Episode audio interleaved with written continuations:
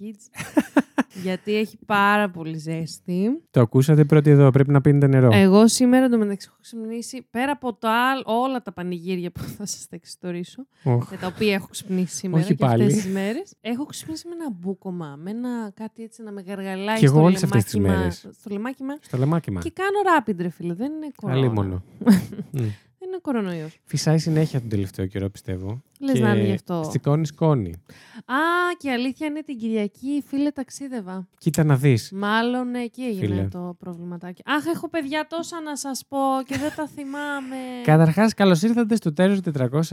Είναι ο Βασίλης Χάιντα. Και είναι η Lady Τριγκερού. Τρίγκερο αυτή τη φορά, όχι τραγκαρού, όχι τα- δαχταρντού. Δεν σου είχα ετοιμάσει απολύτως τίποτα. που βέβαια να μ' σου αρέσουν, πω. μ' αρέσει και το nickname μου, μ' αρέσουν και όλα τα υπόλοιπα που έχετε πει κατά καιρούς. Έχω να πω ότι έχουμε να κάνουμε Έχω να πω, μην ηχογράφηση παίζεις ότι με το κοβα- κινητό κοπανάω, σου. Συγγνώμη. Αυτό ακούστηκε ότι το έχω βγάλει και κοιτάω, ενώ παίζω το, το κάνω πέρα του. Έχουμε πόσο καιρό να κάνουμε ηχογράφηση; Έχουμε πάρα πολύ όντως να κάνουμε ηχογράφηση. Ε, καιρό. Πόσο; Δεν Θέλω ξέρω. τώρα να- να Δύο το εβδομάδες μετρήσουμε. σίγουρα. Σι, ε, Παίζει παραπάνω. τρεις. Όμως, τι σημαίνει αυτό, παιδιά μου; Σημαίνει Ότι είμαστε- ότι είμαστε just πριν το Ακριβώς, ακούσετε δηλαδή εσείς. το πραγματικά just τύπου ο Οριακά- Βασίλης τα έχει πάθει όλα τόσο just. Οριακά το ηχογραφούμε και σας το πετάω. Ε, ναι, αυτό που θέλω να πω είναι.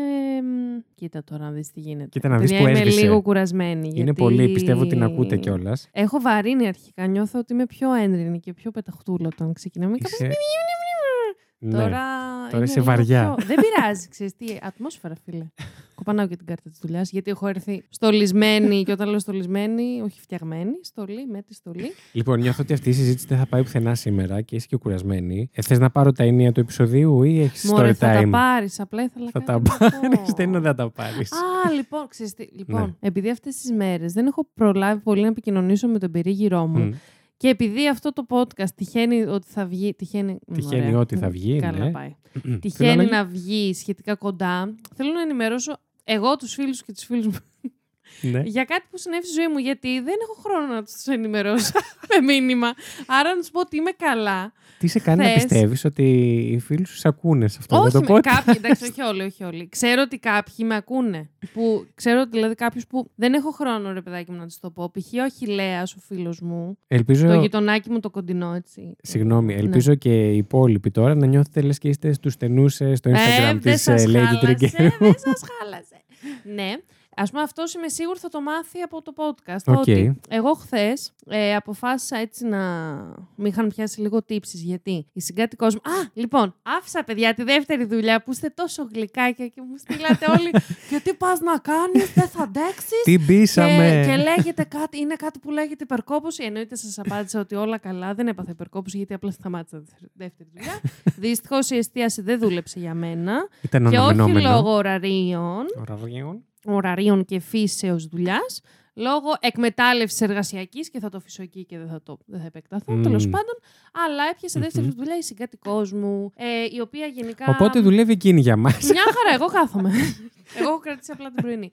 λοιπόν, και λέω την Δευτέρα που εγώ γύρισα από ένα χαλαρό ή και όχι τριημεράκι. Οκ.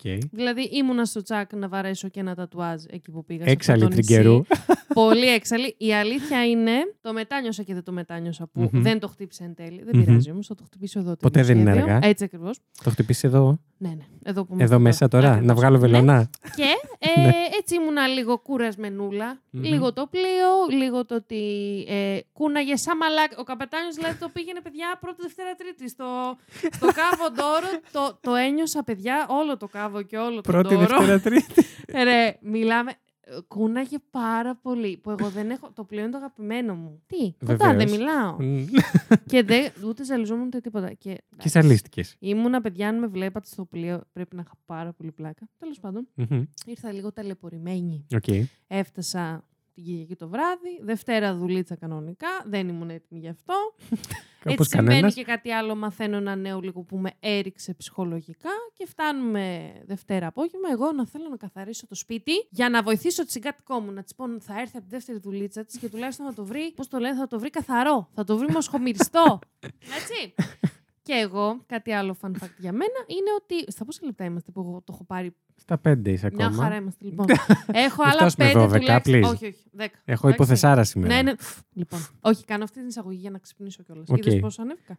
Λοιπόν. Είστε και- ο καφές της. Ο Και η καφές ψυχοθεραπεία και τα της. τσιγάρα μου. Μ' αρέσει πάρα πολύ αυτό το τραγούδι και το ακούω αυτές τις μέρες για να μου φτιάχνει διάθεση. Λοιπόν, και εγώ επίσης ένα άλλο fun fact για μένα, όπως είπα, είναι ότι δεν βγάζω ποτέ, μα ποτέ, τα σκουπίδια από το σπίτι. Δεν είναι η ξέρω δουλειά το- σου. Όχι, όχι δεν, δεν, όχι, δεν είναι απλά δουλειά μου. Δεν με αφορά.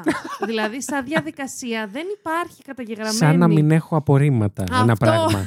μου λέει, μου- μου λέει ένας συνάδελφος στη δουλειά μου, λέει ότι τι, έχεις ένα δωμάτιο στο σπίτι έξτρα για τα Κρυφό. σκουπίδια. αυτό και αν το έχεις, αυτό όταν γεμίσει, τι θα Ανοίγει γίνει; πόρτα και περνάνε σε άλλη διάσταση. Ο- εγώ έτσι νομίζω. ναι. Ε, Αλλά τελικά είναι συγκάτοικος που τα μαζεύει. Κοίτα να δεις. Ή ο κάθε ένα που έρχεται σπίτι επίσκεψη, γιατί έχουμε πολλές επισκέψεις, ε, του λέμε πάρε και αυτά μαζί και έτσι λίγο. οκ. Ελαφρύνει το Αλλά, κλίμα. Ελαφραίνει. Ε, ελαφραίνει. Τα Ελαφρύνει. σκατόχαρτα είναι μικρό το Πανα- τενεκεδάκι. Γιατί δεύτερο επεισόδιο στη σειρά, Παναγία μου, γιατί; Ποια; Με τις τούρτες σου. Τη σκατοσυζήτηση, γιατί; Όπου- Α, καλά, αυτή τη σκατοσυζήτηση την άκουγα στο πλοίο και είχα ψοφήσει στα γέλια μόνη μου. Εγώ, έχω Ναι. πάθεια, once again. Λοιπόν, και λέω και μ, στη συγκάτοικο είναι λίγο. Ε, και εγώ είμαι λίγο ευερέθιστη με τις, ε, Είμαι ευαίσθητη λίγο με τις μυρωδιές, αλλά το διαχειρίζομαι Εκείνη λίγο. είναι ιδιαίτερα. Εκείνη όχι. Δηλαδή μυρίζει και μπορεί να κάνει και εμετό επιτόπου. δηλαδή δεν, δεν την παλεύει. Και λέω. Ψύχρεμη. Και μου, εμένα μου μύριζαν τα σκουπίδια εκεί που ήμασταν. Και λέω, τέλεια, λέω, θα τις κατεβάσω και τα σκουπίδια. Βάζω έτσι την παντοφλίτσα μου. Βάζω έτσι ένα μακρύ μου φόρεμα που έτσι πολύ ωραίο. Ωστόσο, το πατάω, είναι τόσο μακρύ το φόρεμα.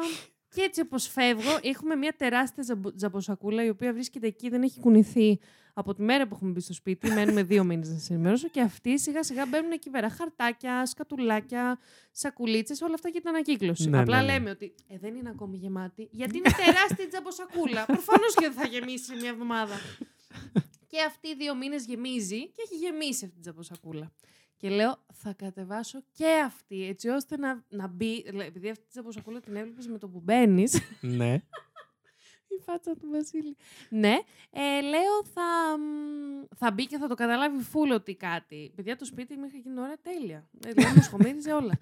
Παίρνω, ε, φορτώνομαι ω σαν το γαϊδούρι, πάω. Α, επίσης, εμείς μένουμε στον τέταρτο, μαντέψτε. Και στον πρώτο να μέναμε, εγώ σαν σέρ θα έπαιρνα. Δεν υπήρχε πώς να ανεβοκατεύουμε τις σκάλες. Η μόνη φορά που έχω ανέβει αυτή τη σκάλα, θυμάμαι, ήταν επειδή. Είχε με το χαλάσει το σανσέρ- σανσέρ. όχι, όχι. Α, πι- έπαιρνε από πίσω τα παιδιά τη μεταφορικής που ανέβαζαν το στρώμα μου. Μάλιστα. Και μάλιστα δεν έκανα τίποτα σε αυτό το ανέβασμα και μου λένε Εσείς γιατί έρχεστε με τη σκάλα, λέω Να νιώθω ότι βοηθά. Τέλος πάντων. Και ε, την έχω αναβοκατεύει μία φορά αυτή τη σκάλα. Και λέω, Μα τόσο φορτωμένη που είμαι με τα σκουπίδια, ήμουν πολύ φορτωμένη. Λέω, Δεν χωράω στα σανσέρ. Ή Μμμ. Δεν ξέρω τι σκέφτηκα εκείνη την ώρα. Πάω να κατέβω τη σκάλα.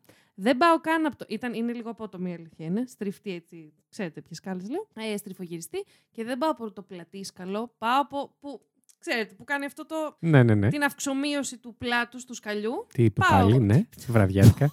Ωραία, μαλάκα. Είναι εδώ 11 η ώρα το πάω βράδυ και εκεί κάνει πέρα, υπογράφηση. Δεν, ναι, πατάω το φόρεμα, φεύγει το σανδάλι, φεύγει η παντόφλα. Δεν ξέρω τι συνέβη.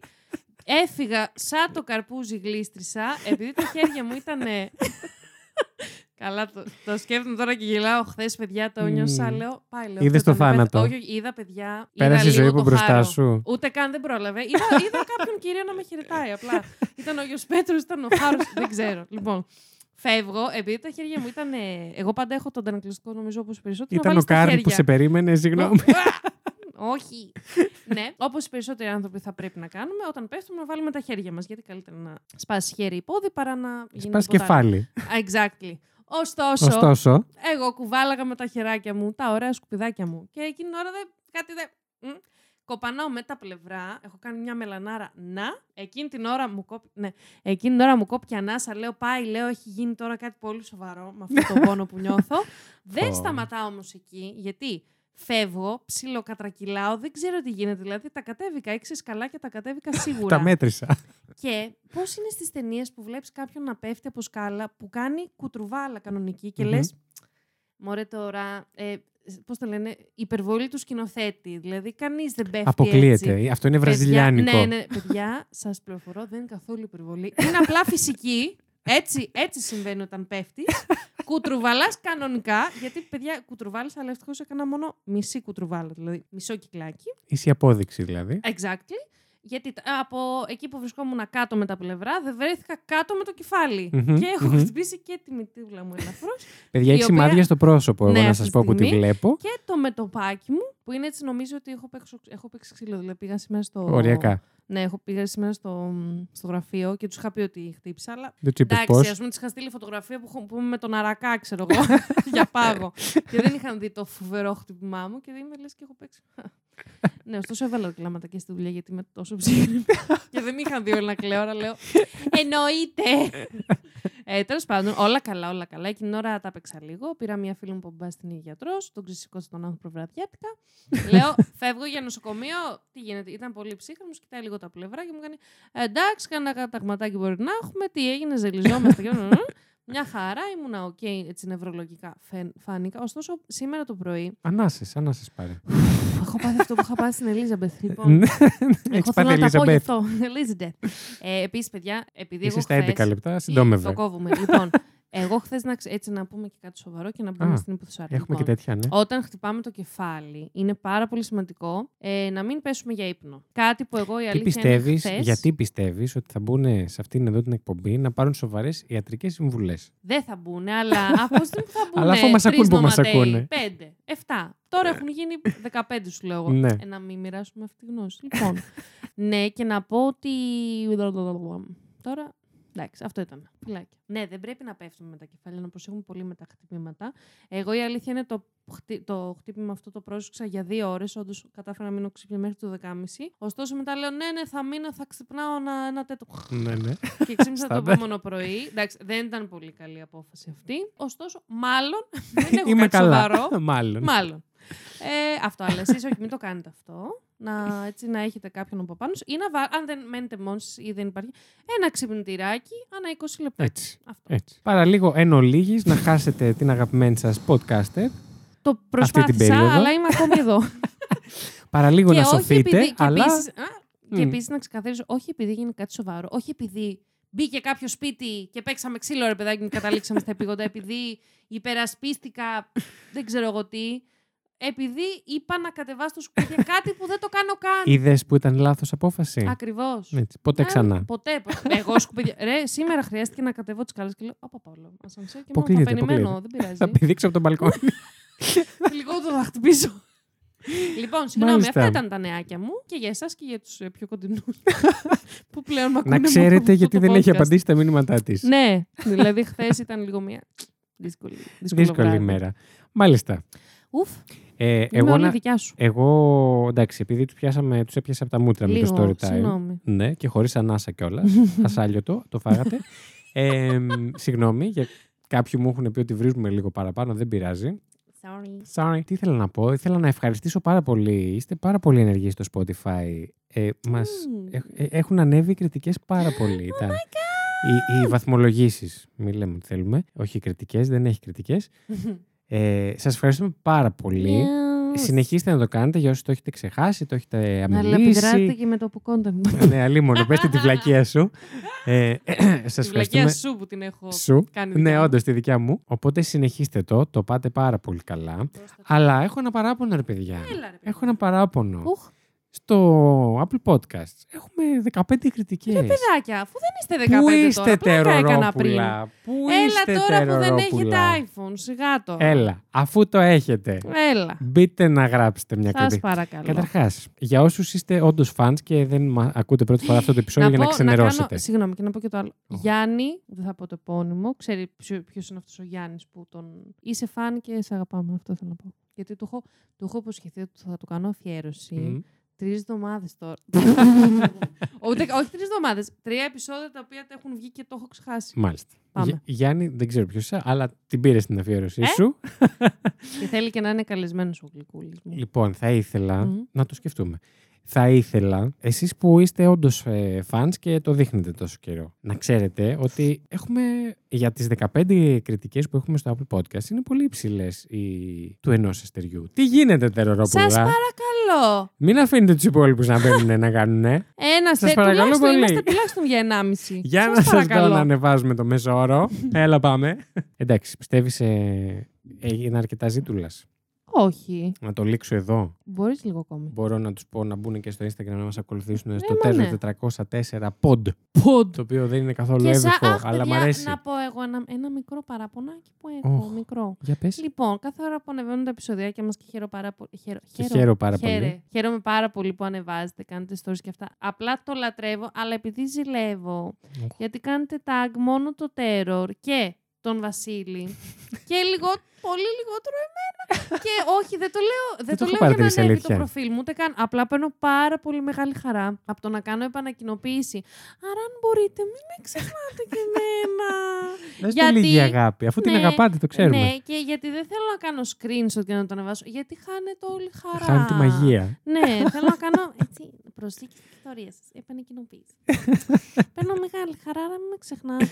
Μάλιστα. δεν το Αυτά. έχω και πολύ σήμερα να βάλω τα κλάματα. Δηλαδή. Όχι, όχι, μην βάλεις τα κλάματα. όχι, όχι. Λοιπόν, θα μπω κατευθείαν, πάω για υπόθεση. Όπα. Αυτό κατευθείαν δεν θεωρείται σε κανένα σύμπαν. Σε κανένα Σε σύμπαν. αυτά κανένα. κατευθείαν. ε, θα μπω όμως τώρα ε, σε υπόθεση, η οποία είναι υποθεσάρα, Ήπια θεωρώ. και μία γουλίτσα νερό. Πάει. Θεωρώ, θεωρώ ότι είναι από τον book σου κατευθείαν. Όπα. Ναι, νομίζω ότι θα ζηλέψει πάρα πολύ που έχω Έλα φέρει ρε. αυτή την υπόθεση. Πες μου ότι, Σας έχω φέρει μια τρελή υπόθεση. πες μου ότι το έκανες. Για πες. Δεν νομίζω ότι ξέρεις τι εννοώ Α, ακόμα. οκ. Ε, τρελή υπόθεση. Όμως, περιμένω ήδη πριν την πω τα εύσημα και τα ένσημα, μη σας πω, για αυτή την υπόθεση, Οχ. διότι η διαδικασία του να κατασκευαστεί, Οχ, οχ. να Οχ, γραφτεί κάτι αυτή νιώθω η ότι έρχεται. υπόθεση, Ναι. πήρε τέσσερις μέρες μόνο το γράψιμο. Αγάπη Να σας μου. πω εγώ, μην διαβάζεις αυτό που γράφω. Όχι, όχι. Ε, πήρε μόνο τέσσερις μέρες Πες το πόσες σελίδες γράψιμο. έχεις φέρει. Έχω φέρει 14 σελίδες, δεν θέλω να σας αποθαρρύνω, θα είμαι πολύ γρήγορος. Όχι, Α4, Α3. Ναι. Αλφα- Α3. Όχι, ακόμα αλφα, χειρότερο. Σιγάρε. ναι, είναι ε, 15 αφήσει έχει φέρει. Α5. Ναι, γιατί είμαι και boomer και τα γράφω. Γλυκούλης μου. Ναι. Τέσσερις μέρες λοιπόν πήρε μόνο το γράψιμο αυτής της υπόθεσης. Η αναζήτηση των Η πληροφοριών. αναζήτηση δεν ήταν απλά αναζήτηση. Το ελάχιστο ήταν η αναζήτηση. Μπήκα να αναζητήσω πληροφορίες απλά για να συμπληρώσω ε, κομμάτια που μου λείπανε. Μπήκα και είδα ντοκιμαντέρ, άκουσα podcast και διάβασα ολόκληρο άρθρο επί του θέματος. Πάρ' το. Εντάξει, Πάρτε λοιπόν, το να ξέρετε τι παίρνετε τζάμπα. Ακριβώς. Θα πω τις πηγές μου ε, μετά, στο τέλος, για να μην τις λέω τώρα και, σας, ε, και βαριέστε. Επίσης, όμως, θα πω ότι τουλάχιστον είναι το τελευταίο μου επεισόδιο για αυτή τη σεζόν. Έλα ρε, γιατί το είπες έτσι τώρα; γιατί πραγματικά μου έβγαλε την ψυχή αυτό το επεισόδιο. Έπρεπε Εντάξει, κάπως οκ, να το το πω. σέβομαι. Είναι το τελευταίο επεισόδιο Παιδιά, μου. μα... και θα το αφήσω Μμμ. εκεί. Δεν θα πω κάτι άλλο. Έπρεπε να το περιμένετε ότι μια μικρή διακοπή έτσι καλοκαιρινή θα υπάρξει. Ναι. Γιατί είμαστε ένα χρόνο σερή εδώ μαζί σας και το Εδώ, παλεύουμε. Σαν τα γαϊδούρια. Έτσι. Όχι, με την καλή έννοια. Ναι, θα κάνουμε έτσι μια μικρή διακοπή και θα επανέλθουμε εννοείται στα κανονικά μας. Ναι, Αλλά για μένα αυτή τη στιγμή είναι το τελευταίο επεισόδιο. Συγκινηθήκα. και Εγώ λίγο νιώθω κάτι με έτσι έπιασε κάτι τώρα. ανάλαφρο. Πες το Πάμε, μου, πες δώσ' το το μου. μου. Όχι, πες το μου. Πώς μπαίνουμε σε υπόθεση; Κάνω, Να δεν μπω. Ξέρω. Πες. Α, έμπαινε γιούτσα. έτσι, μπράβο. Παιδιά, το βλέμμα που είχα ήμουνα. Τι πρέπει να πω. Τι γίνεται; Λοιπόν. Γιούτσο, μπε, μπες. Έχω φέρει σήμερα Μμ, για την εξαφάνιση του Μμ. Νίκολας Μπάρκλεϊ. μμμ. Λοιπόν, θα πω το εξής. Θα θέλω, θέλω λίγο να με δικαιολογήσετε. Ναι. Θα καταλάβετε στο τέλος γιατί, αλλά είναι μια ιδιαίτερω δύσκολη υπόθεση να τη συντάξεις για τους λόγους που θα καταλάβετε αργότερα. Οπότε θα ήθελα έτσι να μου δώσετε ένα μικρό ελαφρυντικό που αυτό Μμμ. το επεισόδιο θα είναι λίγο πιο scripted. Δηλαδή θα διαβάζω και λίγο από μέσα, δεν θα τα πετάω έτσι Μμμ. χαλαρά. Γιατί θέλει σωστή οργάνωση για να βγει καλά το επεισόδιο. Οκ, Εντάξει. οκ. Λοιπόν, ξεκινάω. Go. Πάμε. Είναι τώρα καλοκαίρι του 1994. Προχθές. Αγαπημένα 90s. Αχ, Α, ναϊντήλα. ναι, τι έπαθες εσύ. Στο τέλος θα Ναι, τα δεν ξέρω, έπιασες. όντως. λοιπόν, συγκεκριμένα είναι 10 Ιουνίου. Καλή ώρα. Οχ, Κάπου όντως. κοντά δεν είμαστε, δεν ξέρω ακριβώς που είμαστε. Ε, 7, 8, 11 μέρες πριν. Μετά. Ε, Α, ναι. Α, το περάσαμε, ναι. Πώς πέρασε έτσι, το 1 τρίτο του καλοκαιριού. Μαλάκα μου. Αχ, έλα, σκάτσε. Για πες. ναι. Λοιπόν, είναι 16 του 1994 και ο Νίκολας Μπάρκλεϊ, 13 ετών τότε, έχει πάει για μπάσκετ ε, με τους φίλους του στο Σαν Αντώνιο του Τέξας. Μμμ. Λοιπόν, Πόσο ετών; τώρα το είπα 13 ετών. Ευχαριστώ. Καλησπέρα. Γεια σας. Lady Τριγκερού εδώ. Να τα περιμένετε αυτά. Τη βλέπω ήδη κοιμισμένη. Μην Όχι, όχι, αγχώνεστε αλλά καθόλου. είμαι, παιδιά, είμαι, είμαι μαζί σας πραγματικά και θέλω. Πάμε. Λοιπόν, όταν κάποια στιγμή έδισε ο ήλιος, έχω Μμμ. γράψει εδώ στις σημειώσεις μου. Ε, Α, είναι τόσο script. όχι, εντάξει. Όταν δεν- εν τέλει πήρε μία ανάσα. Συγγνώμη, συγγνώμη. πες. όχι, όχι, δεν είναι τόσο, Ναι, αλλά ναι. ναι. Τα πετάω μερικές φορές. Τελειώσανε το παιχνίδι τους. Αποφάσισε να χρησιμοποιήσει ένα καρτοτηλέφωνο, γιατί είμαστε στα 90s, να πάρει τηλέφωνο στο σπίτι του. Μάλιστα. Μήπως μπορεί ε, να έρθει η μητέρα του να τον πάρει με το αυτοκίνητο. Μάλιστα. Για να μην γυρνάει με τα πόδια. Όταν λέμε καρτοτηλέφωνο, εννοούμε, παίρνουμε την κάρτα. Αυτό τη που βάζουμε βάζεις στο- την κάρτα μέσα, δεν ξέρω αν το Αυτό έχει το πετύχει έχω εσύ. προλάβει και ήταν το αγαπημένο μου πράγμα στον κόσμο. Α, οκ. Περίεργο, το αλλά αγαπημένο το δέχομαι. μου. Αλήθεια. δηλαδή δεν είχα καλύτερο. Πάμε. Ναι. Και παίρνει τηλέφωνο, το σηκώνει όμως ο ετεροθαλή αδερφός του, του Νίκολας, ο οποίος είναι ο Τζέισον, 24 ετών τότε, και του λέει έτσι λίγο εκνευρισμένα Μμμ. ότι η μητέρα, του, η μητέρα του κοιμάται γιατί δούλευε βραδινή βάρδια στα Dunkin' Donuts. OK. Μμμ. Οπότε, όπως καταλαβαίνετε, βραδινή βάρδια, δύσκολα πράγματα. Μμμ. Ναι, δύσκολα τα βγάζαν γενικά κιόλας. Οπότε του λέει: Ξεφορτώσου μας, έλα με τα πόδια. Μια χαρά. Oops. Δούλευε και 7 στα 7 η μητέρα του εκείνη την Ω. περίοδο για να στηρίσει την οικογένεια. Οπότε λίγο δύσκολα τα πράγματα και δεν την ξύπνησε. Μμμ. Οπότε ξεκινάει και ο Νίκολας να γυρίσει με τα πόδια. Μμμ. Το πρόβλημα είναι ότι ο Νίκολας δεν επιστρέφει ποτέ. Μμ. Τώρα, αυτός για την οικογένεια δεν ήταν ανήκουστο να εξαφανίζεται ο Νίκολας. Οκ. Και για μερικές μέρες, μου σου πω. What the fuck; Ε, ήταν ένα έτσι παιδί λίγο ατίθασο, Μμ. θα έλεγα. Τσακωνόταν συχνά με τη μητέρα του και έφευγε από το σπίτι, όταν Μμμ. τσακώνονταν έτσι έντονα. Και μάλιστα έφτανε και μέχρι το σημείο να έχει μπλεξίματα και με την αστυνομία. Α. Καθώς, ναι, συχνά τσακωνόταν με, με δασκάλους, είχε κάνει κάποιες διαρρήξεις, είχε διαρρήξει ένα παντοπολείο, είχε κλέψει σε κάποια περίπτωση ένα ζευγάρι παπούτσια Μμμ. και μάλιστα σε σημείο πολλές φορές να τον επιστρέφουν οι αστυνομικοί στο σπίτι του. να τον παραδώσουν. Κάτι σας έπεσε. Μιλάμε 13 χρονών, έτσι. Μμ. Προ- Δευτέρα γυμνασίου. Αντιλαμβα... ναι. Πρώτη βασικά. Ναι, αντιλαμβάνομαι έτσι μια δύσκολη κατάσταση στο σπίτι Μμ. από αυτή την υπόθεση, αλλά και μια ιδιαίτερη συμπεριφορά. Τώρα από πού προκύπτει και τα λοιπά ακριβώς, δεν... Ναι. μ, θα δούμε. Μμμ. Θα δούμε πώς θα πάει και η υπόθεση, θα το πούμε μετά. Το πόσο ατίθασος ήταν, νομίζω μπορούμε να το καταλάβουμε ότι είχε γυρίσει κάποιες φορές στο σπίτι έχοντας κάνει τατουάζ ο Νίκολας. Στα Να, με κι 13 εγώ. του Στα 13 του χρόνια Μμ. είχε μάλιστα ήδη τρία στο χέρι του τατουάζ και την επόμενη μέρα στις 14 του Ιουνίου είχε να εμφανιστεί στο δικαστήριο που ο δικαστής θα αποφάσισε αν θα τον έστελνε σε ίδρυμα για Αν θα νεαρούς έκανε αφαίρεση στο τατουάζ. ή όχι. Συγγνώμη, συγγνώμη, Όχι. συγγνώμη. ε, θα αποφάσισε αν θα τον έστελνε σε ίδρυμα για νεαρούς παραβάτες. Ιουχ. Τώρα, γιατί τα λέω όλα αυτά; Γιατί εφόσον υπήρχε αυτό το κλίμα, τύχαινε συχνά να τον φέρουν πίσω οι αστυνομικοί, Μμ. να φεύγει από το σπίτι, να τσακώνεται, να φεύγει κτλ. Δεν ανησύχησαν κατευθείαν Ναι, ναι. από το σπίτι. Επίσης είχε μαζί του μόνο 5 δολάρια. Είχε έτσι και ένα ιδιαίτερο ντύσιμο, το οποίο ήταν. Φορούσε μόβ αθλητικά και ροζ σακίδιο, backpack, Μμμ. το οποίο ε, είναι λίγο. Όχι, ο, δεν είναι ιδιαίτερο, ενώ είναι χρώματα που τα προσέχεις, ρε παιδί Ναι, μου. ναι, ναι. Δηλαδή, αν κάποιος τον Δεν είναι έβλεπε. μαύρο, δεν είναι μπλε. ξέρω Θα εγώ. το έλεγε, ναι, ακριβώς. Αλλά, εν πάση περιπτώσει, φτάνουμε στις τρεις μέρες αργότερα για να δηλώσει η μητέρα του την Μμμ. εξαφάνιση του. Τώρα, εξαιτίας και του ιστορικού της οικογένειας, ούτε η αστυνομία έλαβε πάρα Μμμ. πολύ σοβαρά την εξαφάνιση του Νίκολας. Η Μπέβελ συγκεκριμένα ήταν πρώην χρήστρια ηρωίνης κιόλας. Και ο Τζέισον, ο εντεροθελέ αδερφός του, ήταν νυν χρήστης κοκαίνης. Ω, ναι. Ε, και είχε και μια αρκετά επιθετική συμπεριφορά. Οπότε δεν βοήθησε όλο αυτό το κλίμα. Περνάνε λοιπόν κάποιοι μήνες και ο Νίκολας δεν έχει δώσει σημάδια ζωής. Ο Τζέισον και από τις τύψεις ξεκινάει να κάνει εντατική χρήση κοκαίνης. Το Σεπτέμβριο όμως της ίδιας χρονιάς καλεί την αστυνομία να δηλώσει πως είδε τον Νίκολας να προσπαθεί να μπει από τον καράζ του σπιτιού. Αχ, ανατρίχιασα. Ναι. Η αστυνομία πηγαίνει στο σπίτι τους, αλλά δεν τον προλαβαίνει. Δεν βρήκε όμως και ίχνη παραβίασης. Μμ.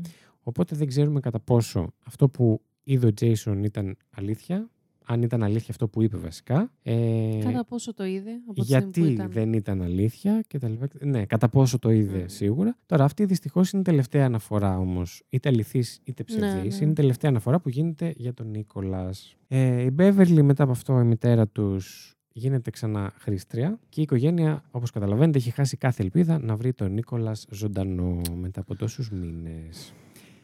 Μέχρι που τρία χρόνια αργότερα τον Οκτώβριο του 1997, το αστυνομικό τμήμα του Σαν Αντώνιο λαμβάνουν ένα τηλεφώνημα από την Ισπανία. Οκ. Καλά τώρα. Ναι. Έχω ξυπνήσει τύπου μάτι γαρίδα. Συγκεκριμένα από το αστυνομικό τμήμα της πόλης Λινάρες, στην Ανδαλουσία της Ισπανίας. Κάτσε, Συγγνώμη, ε, παιδιά, τώρα εντάξει, θα τα κάνω αυτά. Συγγνώμη. ναι, ναι. Πριν ήμασταν Αμερική. Ναι, ναι, Εντάξει, είμαστε τώρα, στο Σαν ναι, ναι, Αντώνιο ναι. του Μπράβο, Τέξας. Τέξας. Και λαμβάνει το Ναι, ναι, αστυνομικό ναι, από τμήμα Ισπανία. Από Ισπανία. Hola, Ακριβώς. ¿cómo estás? και τους ενημερώνουν ότι έχει βρεθεί ένας νεαρός κλεισμένος μέσα σε ένα τηλεφωνικό θάλαμο. Εμφανώς την έκανες στη σύνδεση. Εμφανώς σε κατάσταση ταραχής. Ο οποίος και οδηγήθηκε σε τοπικό καταφύγιο νέων. Φαινόταν, λέει, σχεδόν να μην ξέρει ούτε ποιος είναι, και κάποια στιγμή κατάφεραν να το αποσπάσουν ένα όνομα και ένα τόπο καταγωγής. Ο νεαρός ονομαζόταν Νίκολας Μπάρκλι και είχε γεννηθεί και μεγαλώσει στο Σαν Αντώνιο του Τέξας. Καλά. Ταν, Oh my ταν, God. ταν. Τι γίνεται! ναι. Λοιπόν, αυτό που, που το αγόρι μπορούσε να τους πει ήταν πως είχε απαχθεί και είχε καταλήξει σε κύκλωμα διακίνησης παιδών ανηλίκων. Έλα ρε. Οι αστυνομικοί του Σαν Αντώνιο επικοινώνησαν ε, με την ετεροθαλή επίσης αδερφή του Νίκολας, την Κάρι, 30 31 ετών τότε, το Μμμ. 97 που βρέθηκε ο Νίκολας. Και αυτή με τη σειρά της ήταν η πρώτη που μίλησε μαζί του στο τηλέφωνο. Μαζί του. με Μαζί τον του, Νικόλας. ναι. Μιλήσαν στο τηλέφωνο.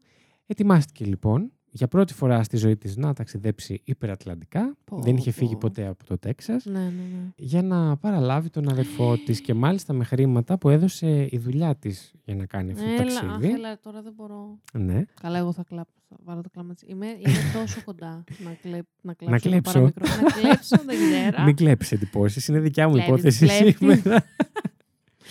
Οκ, Λοιπόν, για πάμε. Φτάνει λοιπόν η Κάρι στην Ισπανία και οι Ισπανικές αρχές την προειδοποιούν για την κατάστασή του μετά από την κόλαση που προφανώς είχε περάσει αυτό το παιδί. Τους είπε πως είχε απαχθεί από τη ΣΥΠΑ, από, α- από άτομα του Αμερικανικού στρατού και είχε πολιθεί ως σκλάβος του σεξ στην υπηρεσία Ευρωπαϊκού Στρατιωτικού Προσωπικού. Ναι. Μμμ. Ξέφυγε κάποια στιγμή από μια ξεκλείδωτη πόρτα κατά τύχη και βρέθηκε να περιπλανιέται στην άγνωστη γι' αυτόν πόλη της Ανδαλουσίας και κάπως έτσι τον βρήκαν οι αστυνομικοί.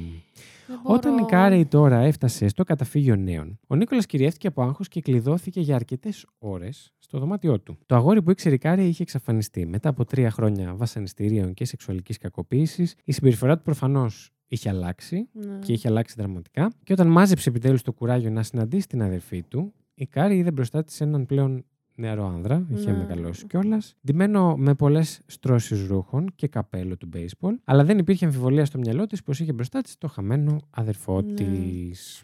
Δύσκολα τα πράγματα. Ναι. Αφού πέρασαν λίγο χρόνο μαζί, κοιτά... ε, κοιτώντα. Κοιτάντας; Τι έπαθες εσύ, έχεις πέσει; όχι, όχι. Ε, σε ακολου... Δεν έχω χάσει τίποτα. από Όχι, αυτά που ενώ έχεις έχεις πει, πέσει απλά έχω- λόγω αυτών που λέω. Ε, Μμ. λίγο, εντάξει.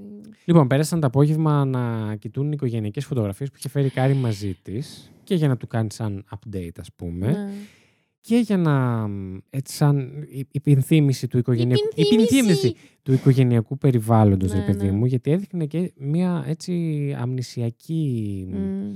ε, κατάσταση τέλος πάντων. Πω, πω, δεν μπορώ. Όπου του έλειπαν πάρα πολλές ε, αναμνήσεις και Μμ. λεπτομέρειες. Τώρα, οι Ισπανικές αρχές προφανώς από την πλευρά τους ήθελαν να είναι σίγουροι πως είχαν βρει το σωστό άνθρωπο Ναι, ναι. και πέρασαν τον Νίκολας από ένα τεστ όπου έπρεπε να κατονομάσει διάφορα μέλη και ε, συγγενικά του πρόσωπα, Μμ. τέλο πάντων. Ο Νίκολας τα βρήκε όλα εκτός από ένα, αλλά δεδομένου και των ψυχικών τραυμάτων που Εννοείται. φαίνεται να είχε. Προφανώς πέρασε το τεστ επιτυχώς και η Κάρη υπέγραψε όλα τα απαραίτητα έγγραφα που πρέπει να βγάλεις για να ξαφνικά βρίσκεται ο άλλος στην Ισπανία Ναι, και πρέπει ναι, να ξαναπάει ναι. πίσω στην Αμερική. Στην Αμερική. Ναι. Ε, για να εκδοθεί προφανώς νέο διαβατήριο για τον Νίκολας και μαζί επιβιβάστηκαν στο αεροπλάνο για, για το Τέξας την επόμενη κιόλας ημέρα.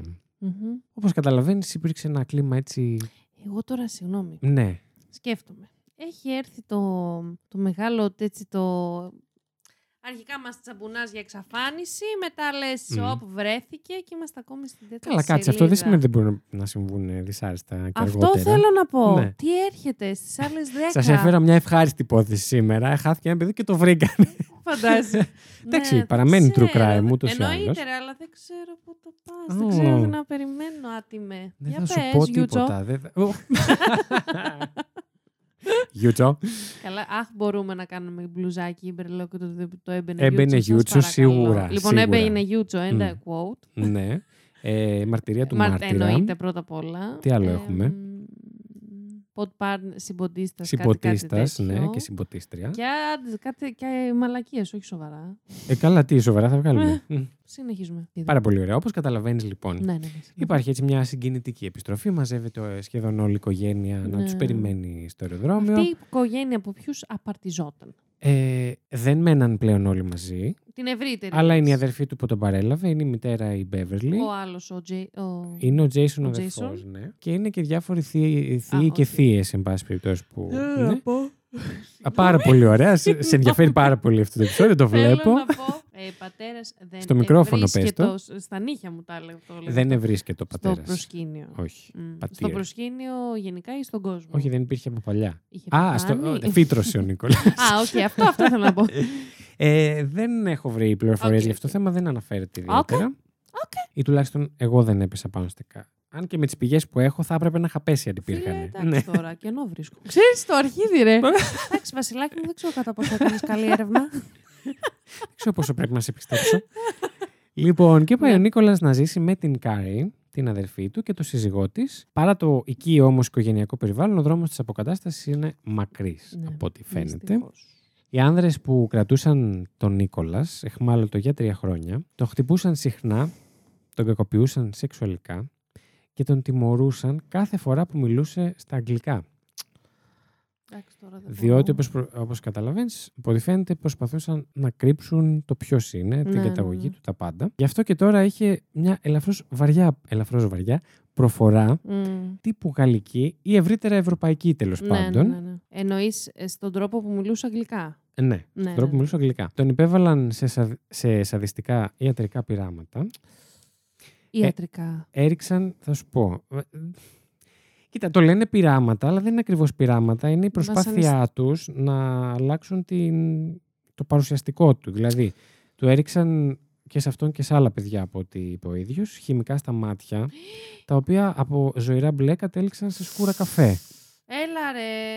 Και έβαφαν με τόσο ισχυρά χημικά τα μαλλιά του, τα οποία ήταν κατάξανθα του Νίκολας. Τα έβαφαν μαύρα προφανώς, Ναι, το ναι, ναι. αντίθετο θέλανε. Ε, να μην θυμίσεις σε τίποτα. Τα οποία κατέληξε μόνος του, όταν περίμενε την αδερφή του να έρθει να τον πάρει, να τα ξαναβάψει ξανθά, φοβούμενος ότι ούτε οι δικοί του άνθρωποι, ρε παιδί μου, δεν θα τον Αχ, δεν αναγνωρίσουν. μπορώ.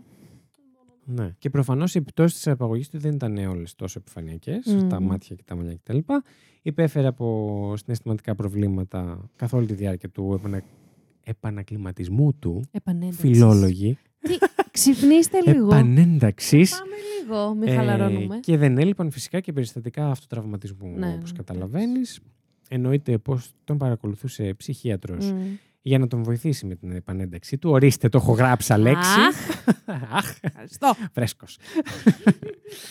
με την επανένταξη στο οικογενειακό αλλά και στο ευρύτερο περιβάλλον εκεί Μμ. στο Σαν Αντώνιο. Ξεκινάει όμως και τα πηγαίνει καλά μετά από Μμμ. αυτό σιγά σιγά. Να μην αργότερα έχει αποκτήσει κάποιους νέους φίλους Μμμ. στο σχολείο, παρακολουθεί τα μαθήματά του και υπήρξε και ένα φλερτ με μια συμμαθήτριά του μάλιστα. Ε, ο- Τώρα εκείνος είναι 16. Ε, είναι 15 17. 16. Α, είναι, Είναι 17. 17, οκ. ναι. Ξαναπηγαίνει όμως στο σχολείο σε μικρότερη Καλά, τάξη. εννοείται αυτό, Μμ. εντάξει. Έχει αφοσιωθεί στα μαθήματά του και κάποιες φορές πηγαίνει μέχρι και στην εκκλησία της Κυριακής μαζί με τους δικούς του Μμ. που μαζεύονται όλοι μαζί οικογενειακά. Την περίοδο εκείνη εμφανίζεται έτσι μια μ, χαμηλής υπόληψη, θα έλεγα, δημοσιογραφική εκπομπή με πάρα πολλά ε- air quotes, Ωρε, πούστη. η οποία μυρίζεται την ιστορία του Νίκολας και σου λέει εδώ είμαστε λαβράκι. Προσλαμβάνει μάλιστα, το οποίο μου έκανε φοβερή εντύπωση για τέτοιου είδους εκπομπή, ε, hard copy λέγεται αυτή η εκπομπή, για να ξέρετε, αν θέλετε να την ψάξετε. Στο IMDb έχει νομίζω γύρω στα 3,8 αστεράκια στα Μμμ. 10. Α, στα Ναι, 10. στα 10. Ναι. Ε, Είναι επίπεδο πανιάς. Πιθανό. Πιθανό ναι. χαμηλότερο. Ίσως λίγο πιο σοβαροφανής. Α, ναι, ναι, ναι, οκ. Αλλά εντάξει. Μμ. Ναι, οκ. Ε, προσλαμβάνει μάλιστα ιδιωτικό detective, το οποίο εντάξει δεν το περίμενα από αυτήν την εκπομπή. Ονόματι Charlie Parker και σας τον λέω γιατί θα τον ακούσουμε αρκετά συχνά σε αυτή την Πε- υπόθεση. Ερώτηση. Σχίλια, συγγνώμη. Yes. Δεν έχω καταλάβει Μμμ. το επάγγελμα του ιδιωτικού detective. Δηλαδή, ε, πότε- όχι, έχω καταλάβει τι κάνει, Ναι. αλλά δεν έχω καταλάβει πώς είναι νόμιμο το να υπάρχουν γραφεία, ας πούμε. Γιατί γραφεία Lady υπάρχουν... Τριγκερίου μου, θα μοιραστώ μαζί σου τη γνώση ερώτηση ενός 31 ετών Οκ. ανθρώπου. Για πες. Μην νομίζεις ότι όλα τα πράγματα σε αυτή τη ζωή τα οριοθετεί κάτι. Ναι. Πάρα πολλοί κόσμος σε αυτό το πλανήτη κάνουν ό,τι τους κατέβει Ότι τους και καπνίσει. βρίσκουν και ένα νομοθετικό πλαίσιο να τους περιβάλλει. Ναι. Κοίτα, γενικά Ναι, λες, του ε. ιδιωτικού ερευνητή το επάγγελμα είναι valid. Δηλαδή, Είναι. κάποιος Οκ. μπορεί να έχει φύγει από την αστυνομία και να Ναι. ακολουθήσει αυτή την οδό, να συνεχίσει να είναι ερευνητής, αλλά ξαφνικά είναι ιδιωτικός. Δηλαδή τον πληρώνεις εσύ για να σου λύσει κάτι. Ναι. Τώρα, Ίσως, το αν θα σου είναι πω. να, να βρει αν ο πρώην σου, ας πούμε, έχει εξωσυζυγικές σχέσεις, δεν ξέρω τι. Οκ. Ωραία, όχι, όχι. Άλλο... Ναι, δεν δεν λέω για το σκοπό. Δεν λέω, ας πούμε, δεν αναρωτιέμαι το ποιος τον προσλαμβάνει ή το τι κάνει. Λίγο με τα μέσα έχω ένα θέμα. Αλλά να Τα μου πεις, μέσα; με τα μέσα που χρησιμοποιεί ο ιδιωτικός detective και κατά πόσο αυτά είναι. Μμ. Αλλά να μου πεις. Αναλόγως στο Τόσα ρε υπόβαθρό φίλε του. δεν λέγονται. Επίσης, θα σου πω. Ναι. Ναι, λέμε για την αστυνομία, που αυ- τώρα δεν κάνουν ντύσεις στην αστυνομία Μμ. καθόλου. Ή ας πούμε στις αρχές ότι ναι, πρέπει να έχουν μια πετα- πεπατημένη. Αλλά εντάξει, αντικειμενικά είναι δύσκολο πάντα να έχεις την πεπατημένη. Και πολλές φορές. Και αυτό το λέω και για καλό και για κακό. Δηλαδή, ότι όντως προσπαθούμε να. Έσβησα. Ναι. Α, Γιατί το κάνω αυτό στον εαυτό μου πάνω, να, να ανοίξω σοβαρή συζήτηση ενώ είμαι σε αυτό το mentality. Γιατί; Έλα, προσπάθησε λίγο. Λοιπόν, θέλω να πω ότι δεν λέω τώρα ρε παιδάκι μου ότι το κάνουν αναγκαστικά για να είναι παραβιαστικοί. Ναι. Μπορεί να έχουν λόγο. Μπορεί να θες να, να παραβιάσεις τα προσωπικά δεδομένα ενός μαφιόζου, θέλω να πω. Άρα Ναι. εκεί... Μιλάς για τον ιδι- ιδιωτικό ερευνητή Όχι, τώρα; μιλάω για το πόσο... Ότι έχουμε στο μυαλό μας μια Για την θεωρητικά... πελατεία του ιδιωτικού ερευνητή; Όχι, όχι, όχι, καθόλου, καθόλου. Ε, και καλά για την αστυνομική αρχή. Α, Που είναι, ναι. Ναι, είναι ναι, ναι. και καλά η, η αρμόδια να τα κάνει αυτά. Μμμ. Και που θέλω να καταλήξω είναι ότι αναρωτιέμαι λιγάκι, μου δημιουργείται ένας έτσι, προβληματισμός Ναι. για τα μέσα που χρησιμοποιεί ένας ιδιωτικός detective. Αλλά το ακύρωσα από μόνη μου. Ναι, απάντησα στον Αυτοακυρώθηκα εαυτό μου. αυτό, γιατί σκέφτομαι ότι ναι, γιατί ρε φίλοι, η αστυνομία Τα εκεί μέσα που της τα αστυνομίας, βρίσκει ναι. σκούρα και δεν τα πάει με την πετυμένη. Ε, δεν αρχίζει λίγο τσουκού, τσουκού, Και παρεκκλίνει το εκεί. πράγμα. Ναι. Ναι, ναι, ναι. Ανθρώπινο είναι. Όλα για εμάς τους ανθρώπους είναι. ναι, εντάξει, άρα αυτό απαντήθηκα. Νομίζω Αυτό πως μπορείς ναι. και να το κόψεις. Νο- δεν χρειάζεται. Εντάξει, μπορεί και κάποιος άλλος να έχει αυτή την απορία και Έτσι, απλά κοίτα, και έτυχε θα σου πω. να ρωτήσεις και να απαντήσεις μόνη σου. Αλλά θα σου πω. Και Ναι. να την είχε αυτός ο κάποιος ή αυτή Ναι. κάποια.